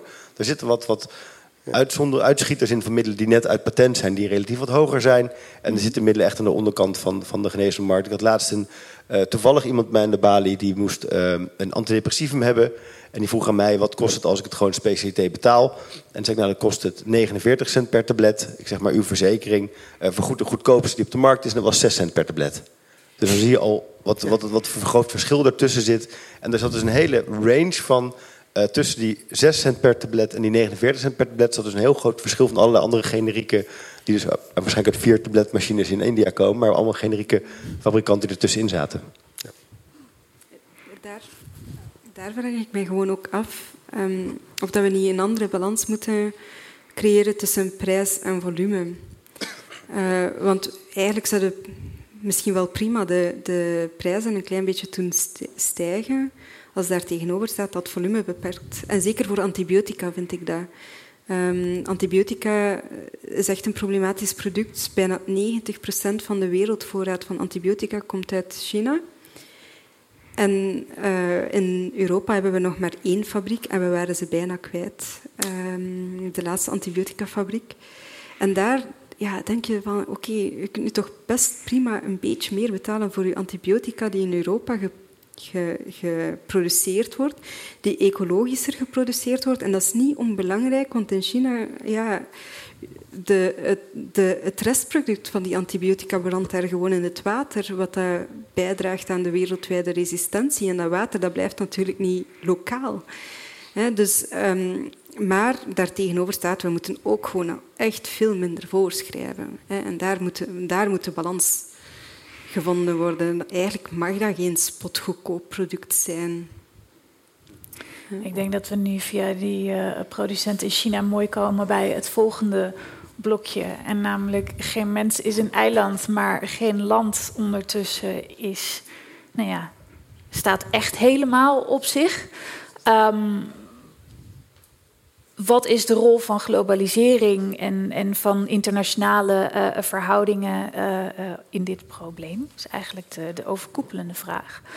Um, Xander en Aris, ik had eigenlijk een vraag aan jullie twee. Wat staat er nu landen in de weg om in ieder geval binnen de EU bij elkaar die geneesmiddelen uit te halen? Jullie hebben een paar keer er al een beetje aan, aan gerefereerd, maar... maar... Hoe werkt het nu? Nou, ik denk dat uh, jij er meer van weet, dus dan begin ik liever eerst. uh, nou, ik, nee, economisch gezien is het denk ik vrij helder uh, dat, dat de wereldmarktprijzen zo laag zijn geworden dat het in Europa niet makkelijk nog winstgevend is om nog te produceren. En dat heeft er niet alleen maar mee te maken dat het arbeid in, in India en China goedkoper is. Maar het heeft zeker ook te maken met de milieueisen die gesteld worden aan de mhm. productie. En wat je dan doet met het afval, met het restproduct enzovoort. En de, de consequentie is dat als wij een, wat, wat eerlijker uh, concurrentie zouden opzetten, waarbij we zouden zeggen dat ook daar de, de milieubelastingen, zeker als het wereldwijd is, hè, we hebben het dan over wereldwijde, eh, eh dat die dan zeg maar eh, niet, ja, die zeg maar op de, aan dezelfde eisen moet voldoen als in Europa, dan maak je dat verschil al kleiner. Dan nog zul je zien dat de schaal die, waarop wij produceren kleiner zal zijn en dat het moeilijk mhm. is om echt concurrerend te leveren. Dus als je dat wil in Europa, bijvoorbeeld om geopolitieke redenen, bijvoorbeeld mhm. omdat je niet afhankelijk wil zijn van China als het toch besluit om, om uh, Taiwan in te, binnen te vallen, bijvoorbeeld. Nou ja, dan, dan, dan zou, je, zou je kunnen zeggen, laten we in Nederland uh, en in Europa, niet in Nederland, in Europa, beginnen met, met handelstarieven waarbij je een importtarief uh, vraagt. Uh, en dat zo hoog is dat het aantrekkelijk wordt om, om weer productie in, in Europa op te gaan zetten. En dat is over, geloof ik ook het standpunt van Frankrijk. Ik dacht dat Macron ook daarmee bezig was om dat nu te gaan uitrollen. Maar het idee zou dan zijn dat er handelstarieven zijn binnen Europa? Nee, om... op de grenzen. Dus op het moment dat je iets invoert in Europa, mm -hmm. dan betaal je een, uh, een soort van belastingopslag bij de mm -hmm. import. En die is zo hoog dat, uh, dat Europese la landen, dat het daar weer mogelijk wordt om ook concurrerend, na, die verhoging van het tarief, te, te gaan produceren. En los van het zelf produceren, uh, is het voor landen onderling nu mogelijk om te zeggen van. We hebben een beller. Uh, hey, in Zwitserland wordt alles kennelijk schitterend geleverd, want ze betalen daar sowieso 300 keer zoveel. Dus daar hebben ze geen tekort hierin. Uh, waarom halen we niet daar wat vandaan? Dat mag nu eigenlijk niet, als ik het goed begrijp. Nee, klopt, dat mag inderdaad niet. Uh, we hebben wel in Nederland, de, want de inspectie moet daar een importvergunning voor geven. Mm -hmm. moet ik wel zeggen dat de inspectie in Nederland, daar, de inspectie voor de gezondheidszorg, dat die echt daar heel erg hard aan meewerkt. Dus we, ze hebben daar ook bijna één fulltime FTE bezig om, om importvergunningen af te geven. Tegelijkertijd geeft als jij een product moet importeren meteen het probleem aan Nederland. Als ze het daar blijkbaar wel hebben en hier niet. Nou, er was laatst voor mij ook een stuk uh, in, in, in de Volkskrant van een gezin wat in, in Zwitserland een, een anti-epilepticum ging kopen. Omdat zij wel de, de middelen en de beschikbaarheid hadden ja. om ten eerste mensen in Zwitserland te hebben, maar ook dat ze het konden betalen. En ik denk dat daar natuurlijk ook wel wat, wat, wat Xander terecht zegt, een groot solidariteitsprincipe ook in moet zitten. Dat we een beetje vergeten zijn dat het eigenlijk een, een publiek beschikking is dat wij gezondheidszorg hebben. En het gaat niet alleen over ik, maar het heeft tegelijkertijd ook als landen te maken dat wij zelf allemaal geaccepteerd hebben, omdat we de prijs laag wilden houden, dat we het naar China en, naar Azië hebben overgeleverd. Want dat was zo makkelijk. Tegelijkertijd, als we over stikstof hebben, dan is er ook ineens een grens tussen Duitsland en Nederland. Terwijl ik denk van ja, volgens mij gaat die lucht alle kanten op. Um, en datzelfde met, met, de, met, de, met, de, met de uh, wereldwijde uh, milieu problemen die waar we zitten. Iedereen zegt in Nederland, als je het vraagt op straat, ja, we moeten meer in Nederland produceren. Maar niemand wil een uh, grondstofproducent in zijn, in zijn tuin hebben. Dus ik denk dat we daar wel degelijk ook naar moeten kijken. Van ja, wat, wat, wat hebben we ervoor over? Dus ik veel meer moeten gaan kijken. En dat heeft dan toch wel toch dat verschil tussen die generieke en die innovatieve markt. Wat hebben we er nou voor over? En veel meer kijken naar een investering op lange termijn. Wat we nodig hebben aan beschikbaarheid van geneesmiddelen. Voor allerlei aandoeningen. Dan hebben we ook mee te maken, dat is meer inhoudelijk misschien. Dat we veel, heel veel verschillende generieke uh, stoffen op de markt hebben. We hebben heel veel bloedverdunners op de markt. Ook binnen dezelfde werkzame stofgroep hebben we heel veel verschillende stoffen op de markt. Ja, misschien kunnen we er ook een keer naar kijken of we alle acht wel nodig hebben. We kunnen er ook gewoon een keer naar kijken, als we dan al gaan produceren, welke stoffen hebben we nodig? Wat hebben wij dan Europees überhaupt aan geneesmiddelen nodig, in plaats van dat we acht uh, van dezelfde soort eigenlijk hebben? Omdat uh, artikel wat je net aanhaalde, uh, het is een hele mooie casus en ik wil hem eventjes uitleggen. Want het is een schitterend stuk van uh, Aliet Jonkers en het ging over een baby met een bepaalde specifieke aandoening die daardoor epileptische aanvallen kreeg. Kreeg een belletje van de, het ziekenhuis. Je moet nu, nu, nu, nu beginnen met dit medicijn, want eigenlijk iedere keer als dat babytje een epileptische aanval heeft. Nou, dat is schade die je eigenlijk niet meer uh, uh, gemakkelijk kunt herstellen. En dan vervolgens de boodschap: het spijt ons, maar dit medicijn hebben wij niet. En u moet nu de auto instappen om naar Duitsland toe te gaan. Die denkt in eerste instantie van oké, gelukt. In Duitsland, we hebben het. en vanaf nu kunnen we het dan regelen dat dit vooruit gehaald wordt. En een half jaar later is het weer raak. Wat mij opviel uit dat artikel, um, was dat ook er niet een duidelijke database is binnen Europa wie er beschikking heeft tot een bepaald medicijn en wie niet. Uiteindelijk uh, uh, hebben ze via allerlei verschillende apothekers geprobeerd om aan dat medicijn te komen. En met alle moeite die er voor ze gedaan werd, kon niemand eraan komen. En toen ze zelf zijn gaan bellen naar Zwitserland, kregen ze iemand aan de lijn. Ja, hoeveel wilt u hebben? Ja. We hebben het hier liggen, ja, kom maar halen. Ja. Eh, waarom, is, is dat, waarom is daar niet meer informatieuitwisseling, op zijn minst, als nou, we niet uh, uh, de medicijnen zo makkelijk uit kunnen wisselen? We hebben het dan, dan spreek ik heel voor Nederland. We hebben het in Nederland wel gehad op een gegeven moment tijdens de coronaperiode met uh, de ziekenhuisvoorraden. Die op een mhm. gegeven moment, net zoals als met hun intensive care bedden, hebben ze in Nederland gewoon alles opengegooid. We hebben zoveel beschikbaarheid van intensive care bedden. Dus we moeten het over elkaar heen verplaatsen. Dan was het ook wel nog zo dat als ze dan belden naar een ziekenhuis, dat iemand zei: Nee, we hebben geen bed. Jawel, jullie hebben wel een bed. Oh ja, we hebben wel een bed. Dus ook dat was. Dus ook dat heeft toch wel zo zijn, zijn, problemen. Um, maar daar hebben de ziekenhuizen gewoon gezegd: wat hebben we nodig en, en waar, waar ligt die voorraad? Om het toch non-concurrentieel gewoon over elkaar heen te distribueren. Dan zit je met een ziekenhuisbudget dat even net iets anders is dan een, een openbaar apotheekbudget. Want wij mhm. hebben natuurlijk een ander soort financiering. En je merkt dan toch dat, dat, dat, dat we het niet voor elkaar hebben gekregen om de groothandels inzicht te laten geven. Wat hebben die nou op voorraad? Uh, sorry, volgestuurde groothandels. Uh, wat hebben die nou op voorraad? En wat hebben wij in de openbare apotheken op voorraad? Dat is heel lastig om dat toch aan te geven, omdat daar toch ergens zo'n concurrentiële gedachte in zit. Maar waarom is dat zo lastig? Je zou denken, laat daar even een slimme ICT'er op los die, die, die een mooi systeem maakt waardoor dat inzichtelijk wordt. Het is een groot handel. Dus ze hebben er geen, ze hebben er geen belang bij om uh, uh, openheid van zaken te geven over hoeveel ze hebben. Nou, en laten we dat ook maar eerlijk benoemen. Uh, tegelijkertijd maak je dan misschien ook een, een, een deel weglek inzichtelijk. Ja, het, dat is ook zoals het is. En ik denk dat we, we hebben vrij verkeer van, van goederen, dat dan weer wel vanuit een groothandelsvergunning. Dus als het verschil, wij mogen als openbare apotheek niet zomaar iets importeren en ook niet mhm. vanuit het buitenland importeren. Maar een groothandel met een exportvergunning mag dat wel. Dus dan zit je al met een aantal andere dingen. En ik denk, en de groothandels zullen zeggen in Nederland: we hebben het nodig om een, een gedeelte van de voorraad die we hebben, die incourant is, om op voorraad te hebben. Um, nogmaals, ik ben niet van de groothandels, maar ik ken hun verhaal wel. Um, zullen we hebben we nodig? Dus die export hebben wij nodig om toch wat, wat van die opslag te, te betalen. Mm Terwijl aan de andere kant willen ze dat niet heel duidelijk inzichtelijk maken. Want we hebben ook gequoteerde producten.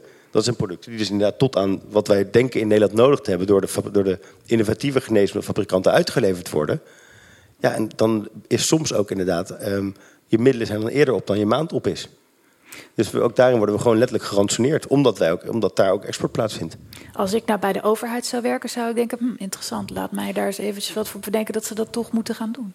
Ja, dus wij, wij, wij zijn in gesprek met Europa voor een, een, groot, een grote database, op zijn minst. Um, een, een groot IT-platform waarbij dat je eigenlijk zou zelfs kunnen zover gaan dat je geneesmiddelen trackt. Je zet de geneesmiddelen op de markt, je hangt daar een QR-code aan en dan elke keer als die handen passeert, wordt er een, eh, een, eh, barcode ingescand. Nu, elke handeling dat je vraagt van gelijk welke actor bezorgt u ik weet niet hoeveel miserie. Dus nu spreek ik echt vanuit, vanuit een overheidsding. Dus uh, je vraagt... sorry, uh, apothekers die waren tot voor kort mijn bondgenoten. En nu? nu even gezegd aan die apothekers van ja... Jullie moeten een barcode scannen. En het eerste wat dat die vragen is...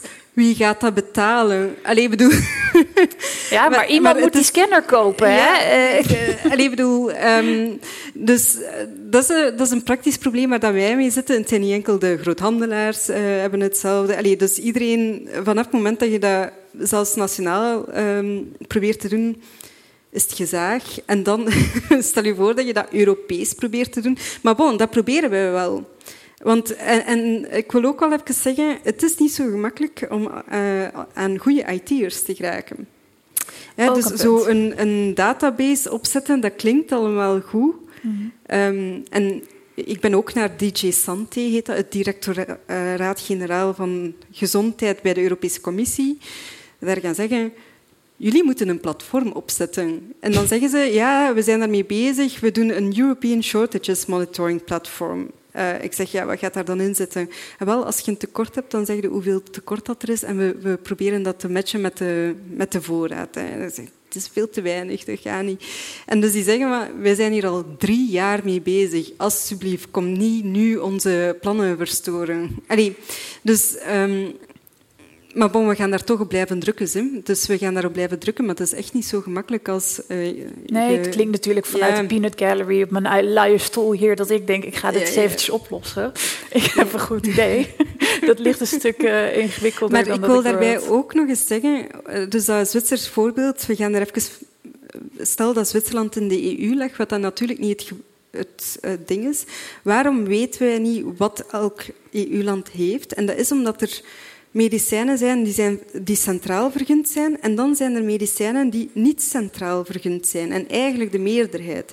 Dus dat betekent, wat betekent dat? Sommige medicijnen worden vergund door het Europees Medicijnagentschap. En die worden dan hopelijk beschikbaar gesteld in de hele EU-markt.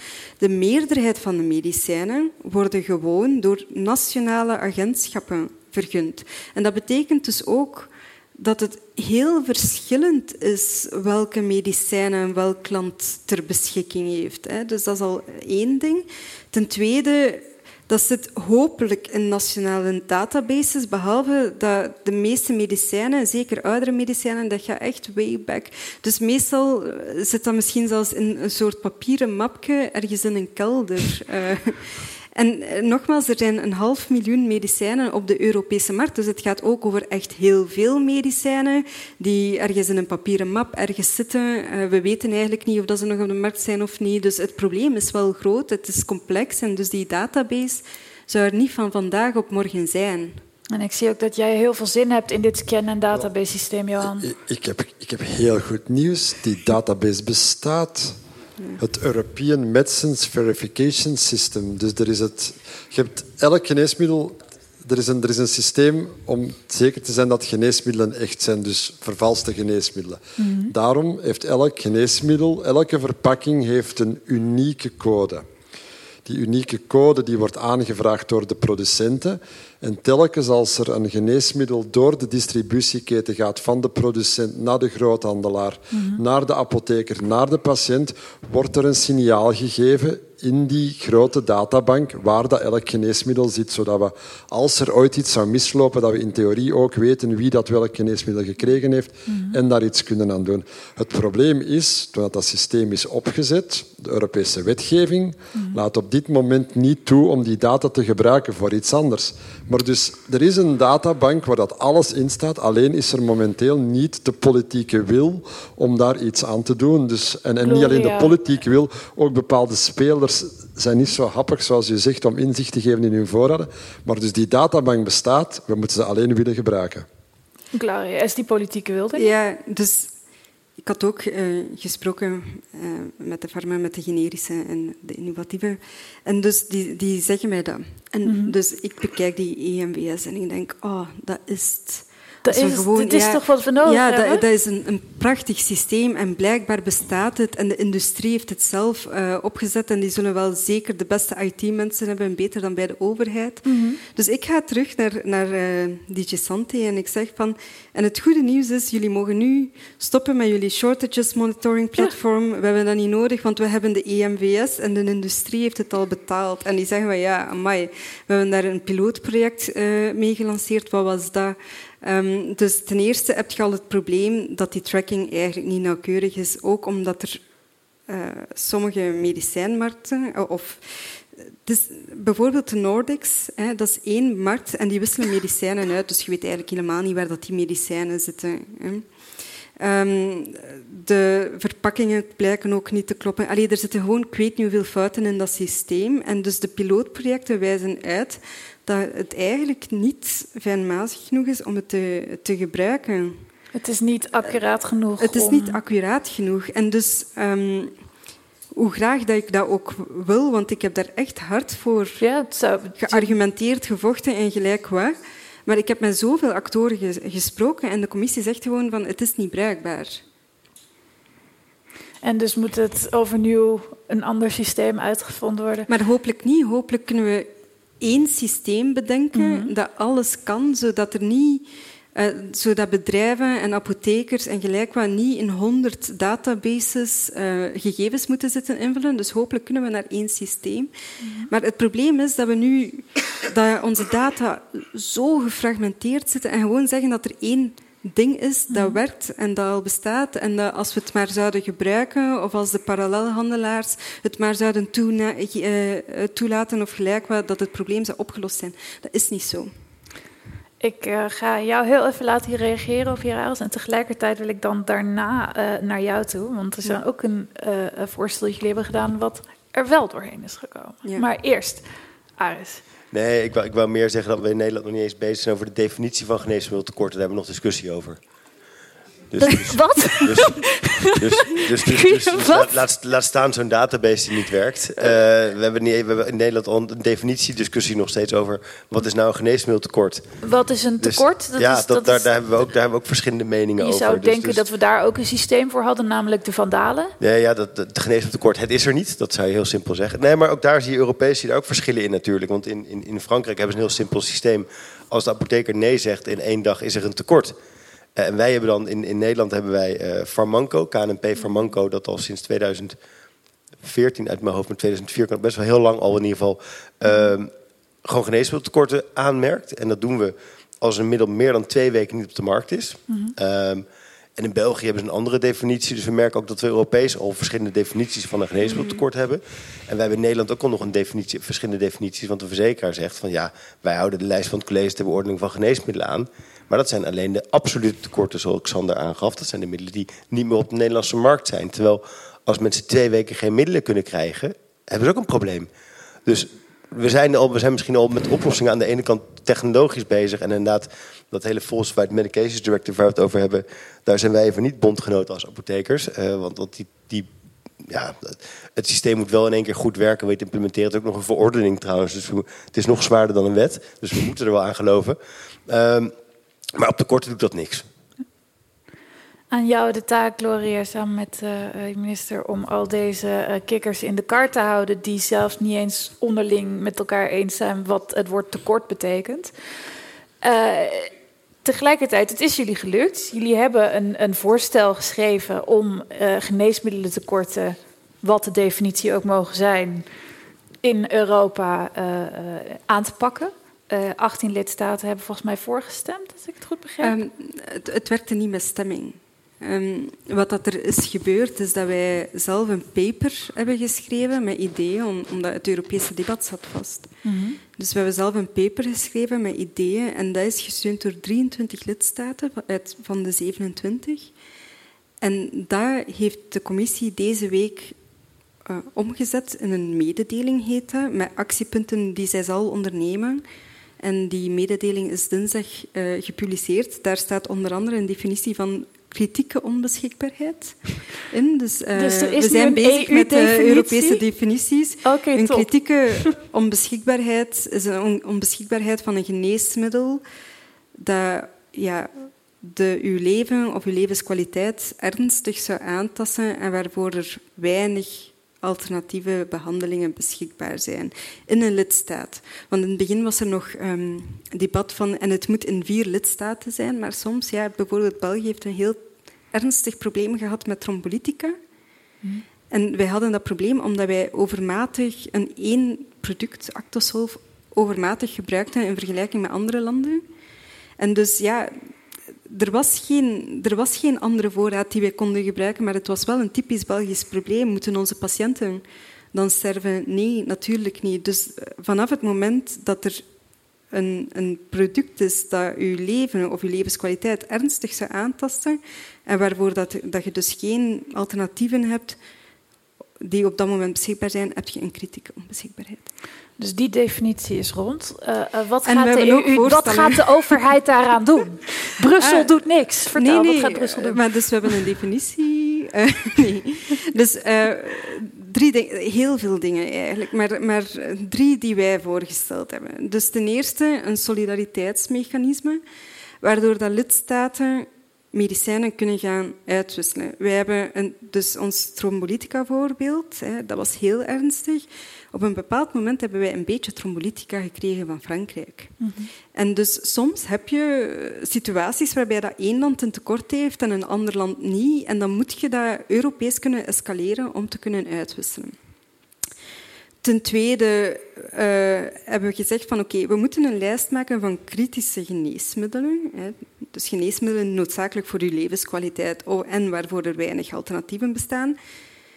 Van die lijst gaan we de kwetsbaarheden in kaart brengen. Dus dat betekent dat we willen weten hoeveel producenten er zijn, waar ze produceren, hoeveel tekorten er in het verleden geweest zijn, enzovoort enzovoort. Dus we maken de kwetsbaarheden op. En ten derde hebben we gezegd, er is nood aan een industrieel plan om de productie van kritische medicijnen te stimuleren. We gaan natuurlijk niet alle kritische medicijnen terug van China naar, naar Europa halen. Maar wat we wel kunnen doen, is bekijken van oké, okay, als wij voor bepaalde medicijnen echt afhankelijk zijn van zo één à twee producenten, dan moeten wij diversifiëren. Mm -hmm. En dan is het waarschijnlijk wel zinvol om te kijken aan een, naar een investering om terug in Europa te gaan produceren. Andere medicijnen die moeten we sowieso in Europa produceren. En ik denk hierbij aan de medicijnen die je nodig hebt in een crisis. In een crisis wilt je echt niet afhankelijk zijn van uw antibiotica, van uw vaccins of gelijk van het buitenland, omdat dat net bij uitstek de situaties zijn waarbij de, uh, landen de grenzen toegooien. Uh, er was een hele mooie studie tijdens de pandemie waarbij dat bleek dat 60% van de contracten van vaccins naar 13 landen waren gegaan, allemaal vaccinproducenten. Er is gewoon een hele sterke link tussen productie hebben en toegang hebben. Die is heel sterk en dus daar moeten wij ook naar kijken. Die drie, dus de commissie komt met een Critical Medicines Alliance op dit moment. Mm -hmm. Dus we gaan iets heel moois doen. We gaan zeggen dat medicijnproductie dat dat valt onder diensten van algemeen economisch belang. En dat is een soort um, maatregel in Europa waarbij dat je sommige sectoren en sommige bedrijven uh, staatssteun mocht geven en, enzovoort enzovoort. Je mocht die als overheid ondersteunen op een uitzonderlijke basis, omdat zij een bepaalde publieke dienst leveren. Bijvoorbeeld de post, uh, die wordt, die is niet overhevig aan de, de marktconcurrentie, of toch niet in Mhm. België, wij ondersteunen die. Omdat die een publieke dienst levert, namelijk in elk stom dorpje gaat die gaan leveren en dat is niet profitable, maar die doen dat. Dat is de publieke dienst. Nu zeggen wij van medicijnproductie, van, uh, van kritische medicijnen, van oké, productie van kritische medicijnen in Europa is een dienst en in ruil daarvoor willen wij de stabiele aanvoer aan betaalbare prijzen. Dus we, gaan een beetje weg van de vrije marktlogica. We gaan niet importtarieven uh, heffen, want dat zou echt een, een waanzinnig idee zijn. Zeker, allee, bedoel, België, uh, voor België zou dat rampzalig zijn. Wij zijn zo'n groot farmaland. Wij exporteren ik weet niet hoeveel medicijnen. Stel je voor dat China plots zegt van, ah ja, jullie, jullie targeten onze medicijnen en wel wij targeten die van jullie. Onze economie gaat eraan. Allee, bedoel, uh, het is een beetje een hyperbool. Maar, maar wat we wel gaan doen is zeggen van kijk, oké, sommige medicijnproductie dat is een publieke dienst, we geven u staatssteun, maar in ruil moet jij aan Europese landen aan een betaalbare prijs een stabiele aanvoer voorzien de heren op de bank, jullie hebben dit, dit schitterende uh, voorstel gehoord wat de EU er nu aan gaat doen. Ga ik jullie even allemaal één voor één vanaf uh, goed idee, slecht idee, moet meer, minder, beter, anders? Xander? Nou, ik vind, ik vind dat er heel veel zeg maar, van de problemen. Uh, daar wordt goed over nagedacht. Dat is leuk om te horen. Uh, veel wist ik al wel, hoor trouwens, natuurlijk, via allerlei kanalen. Ehm, eh, ik merk wel dat ik wel, ja, ik ben toch wel econoom. Ja, daar doe, kan ik niet van afstappen. Dus dat betekent dat, uh, dat als je uh, probeert de markt te omzeilen, dat er allerlei reacties gaan ontstaan die vaak ook ongewenst zijn. Um, en um, de, wij zien die tarieven, die importtarieven, mm. vaak als een first best solution. Ja, uh, en dat is misschien niet leuk voor België. Nee. Maar ja, ik kijk er meer vanuit in Europa. First best solution, kun je dit uitleggen? Nou ja, dus je, je, je, probeert eigenlijk tegen de minimale kosten, zou ik maar zeggen, uh, iets op te zetten, waardoor je in Europa toch die productie weer van de grond krijgt. En niet meer van je tegenstander, want dat zou mogelijk uh, zijn, afhankelijk bent als het gaat om je meest essentiële geneesmiddelen. Dus dat je daar geo op geopolitieke redenen iets van een eigen productie wil opzetten. Uh, tegen de minste, laagste kosten. Uh, dan, dan krijg je een systeem wat. Uh, nou, dat kun je op verschillende manieren doen. Maar ja, als je dan de minste uitgaven wil maken, dan kom je al snel bij een soort importtarief uit. En dat, ja. Dat, maar ik nu. Dus ik heb een achtergrond in internationale handel. En allee, daar. Ik, ik heb altijd geleerd dat importtarieven er gewoon voor zorgen dat je, dat je de competitie eigenlijk uitschakelt, terwijl dat wij geen systeem willen dat de competitie uitschakelt. Wij financieren een bepaalde groep, maar dat betekent niet dat Chinese medicijnen niet meer welkom zijn. We willen graag dat Europese bedrijven blijven innoveren. Wij ondersteunen hen in die innovatie. We willen ook graag denk ik wel, we willen ook graag een Europese maatregel rond de openbare aanbestedingen en de tenders. Dus we willen het aandeel Europese producten dat we kopen vergroten. Maar we gaan de competitie niet uitschakelen. Dat, gaan dat, dat, is niet het idee. Nee, maar dat, dat, is de, dat, is afhankelijk van de hoogte van het tarief natuurlijk wat je neerzet. Ja. Dus je zou, ik, zou dat, ik denk, als je, er is geen reden om ze uit te schakelen. Maar je wil wel net zeg maar, een situatie creëren waardoor het veilig is om te investeren op, op mm. Europees grondgebied. En dat kan je helemaal aan de overheid overlaten. Maar, uh, en Frankrijk doet dat nu ook. Hè. Ze, zijn, ze zijn het nu aan het beginnen op te zetten met, met Franse investeringen. Uh, maar uiteindelijk denk ik dat, nou ja, er is denk ik redelijk wat bewijs dat dat uh, een kostbare oplossing is om dit van de grond te krijgen. Ja, Johan, daarom moet je het. Uh, voor, uh, voor jou, als jij dit allemaal hebt gehoord over deze plannen, is dit voor jou goed nieuws? Ik denk zeker dat, dat Europese samenwerking nodig is. Ik denk het ergste is dat zeker voor een klein land als België, dat elk land apart maatregelen neemt. Ik denk de Nederlandse ijzeren stok als elk Europees land iets gelijkaardig gaat doen, dan denk ik dat we vijf keer meer productiecapaciteit gaan moeten creëren wereldwijd, omdat elk land evenveel geneesmiddelen zou kunnen aanleggen. Dus, dus nee, er is zeker op bepaalde vlakken is, is Europese samenwerking zeker noodzakelijk. Ik denk ook als het dan gaat over industrieel beleid, dat, we daar, dat daar zeer goed moet over nagedacht worden wat dat de beste manier is. Want ik volg Gloria volledig. Als we in een handelsoorlog zouden terechtkomen rond geneesmiddelen, dan zal diegene met de diepste zakken zijn die wint. En België zal altijd tot een van de verliezers behoren, als inderdaad een van de toplanden op vlak van productie en wereldwijde export van geneesmiddelen. Dus daar hebben wij, daar hebben wij niks bij te winnen Ik vond het ook interessant dat je zei, ja, productie en toegang, dat is gekoppeld. Dat klopt. En toegang tot geneesmiddelen en productie is gekoppeld.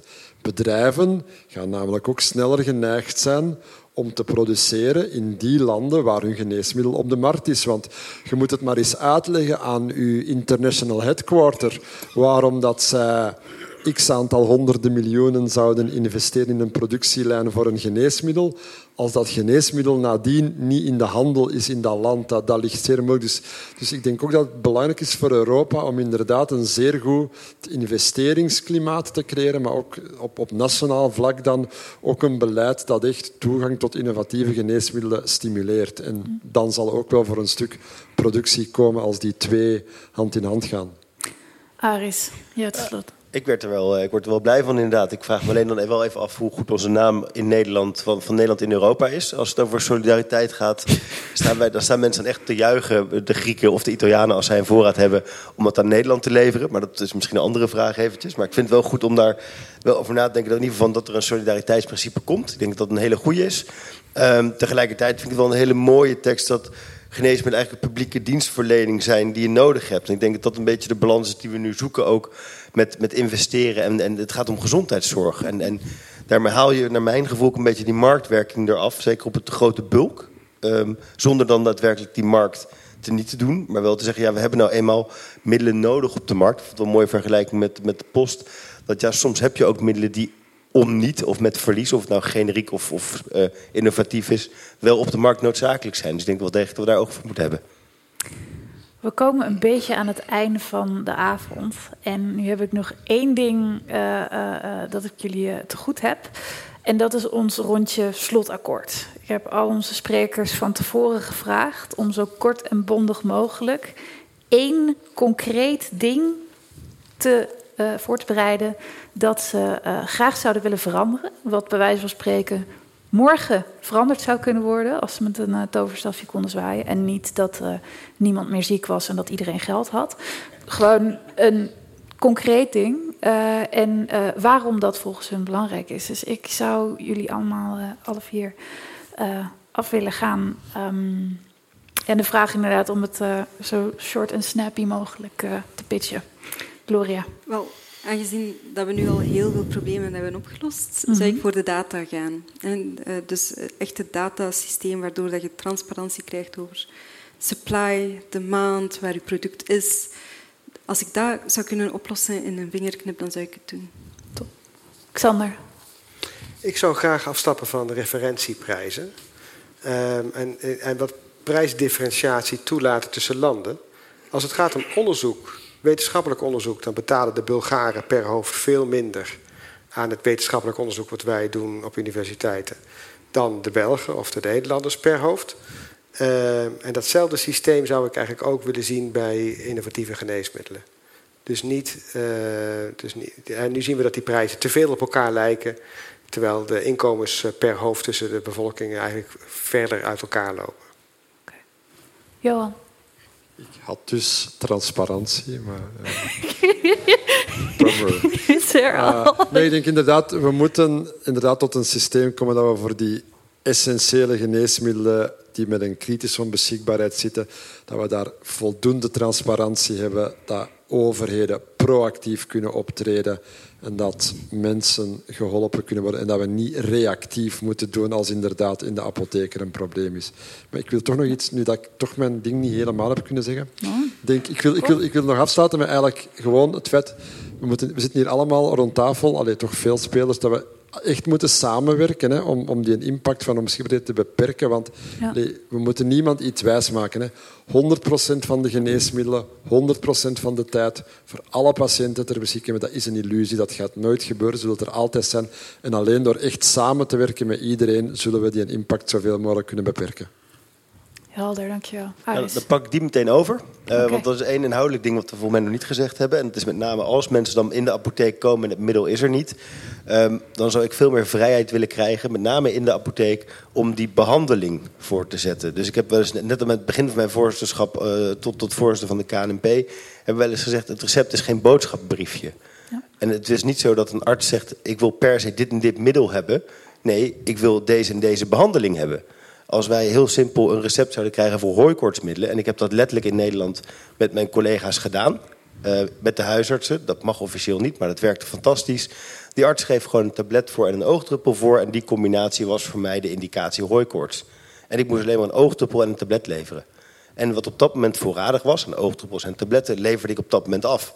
En er waren wel eens mensen die zeiden: hey, mijn partner is hier vorige week geweest, die heeft een ander tablet, een andere oogdruppel gekregen. Dus ik, ja, dat mag, wilt u daarop wachten? Dan, dan, dat is wachttijd, is drie weken voor deze middelen. Maar dit helpt u ook van uw hooikoorts af. En zo kunnen we denk ik veel meer ook in de praktijk met elkaar samenwerken. Misschien ook op Europees niveau, dat we dat voor elkaar krijgen. Dat artsen en apothekers beter samenwerken. Want terecht, die tekorten zijn er. En hoe gaan we ervoor zorgen dat met de regelgeving die we hebben, dat we daar middelen voor kunnen vinden om het minder, om die impact kleiner te maken. En ik denk dat we dan de continuïteit van behandeling veel meer voorop moeten stellen dan daadwerkelijk het middel waarmee behandeld wordt. Dan rest mij eigenlijk alleen nog maar om jullie zo meteen uit te nodigen om hier aan de bar met ons verder over te praten. Ik zou graag nog een keer een davelend applaus willen hebben voor ons panel. Xander Koolman, Johan de Haas, Aris Prins en Gloria Jacquière. Dank jullie wel. De buren. De buren. De buren. De buren. Je luisterde naar een podcast van De Buren. Vlaams-Nederlands Huis voor Cultuur en Debat. Benieuwd naar meer? Luister ook naar onze andere verhalen en registraties. En ontdek ons podiumprogramma op deburen.eu.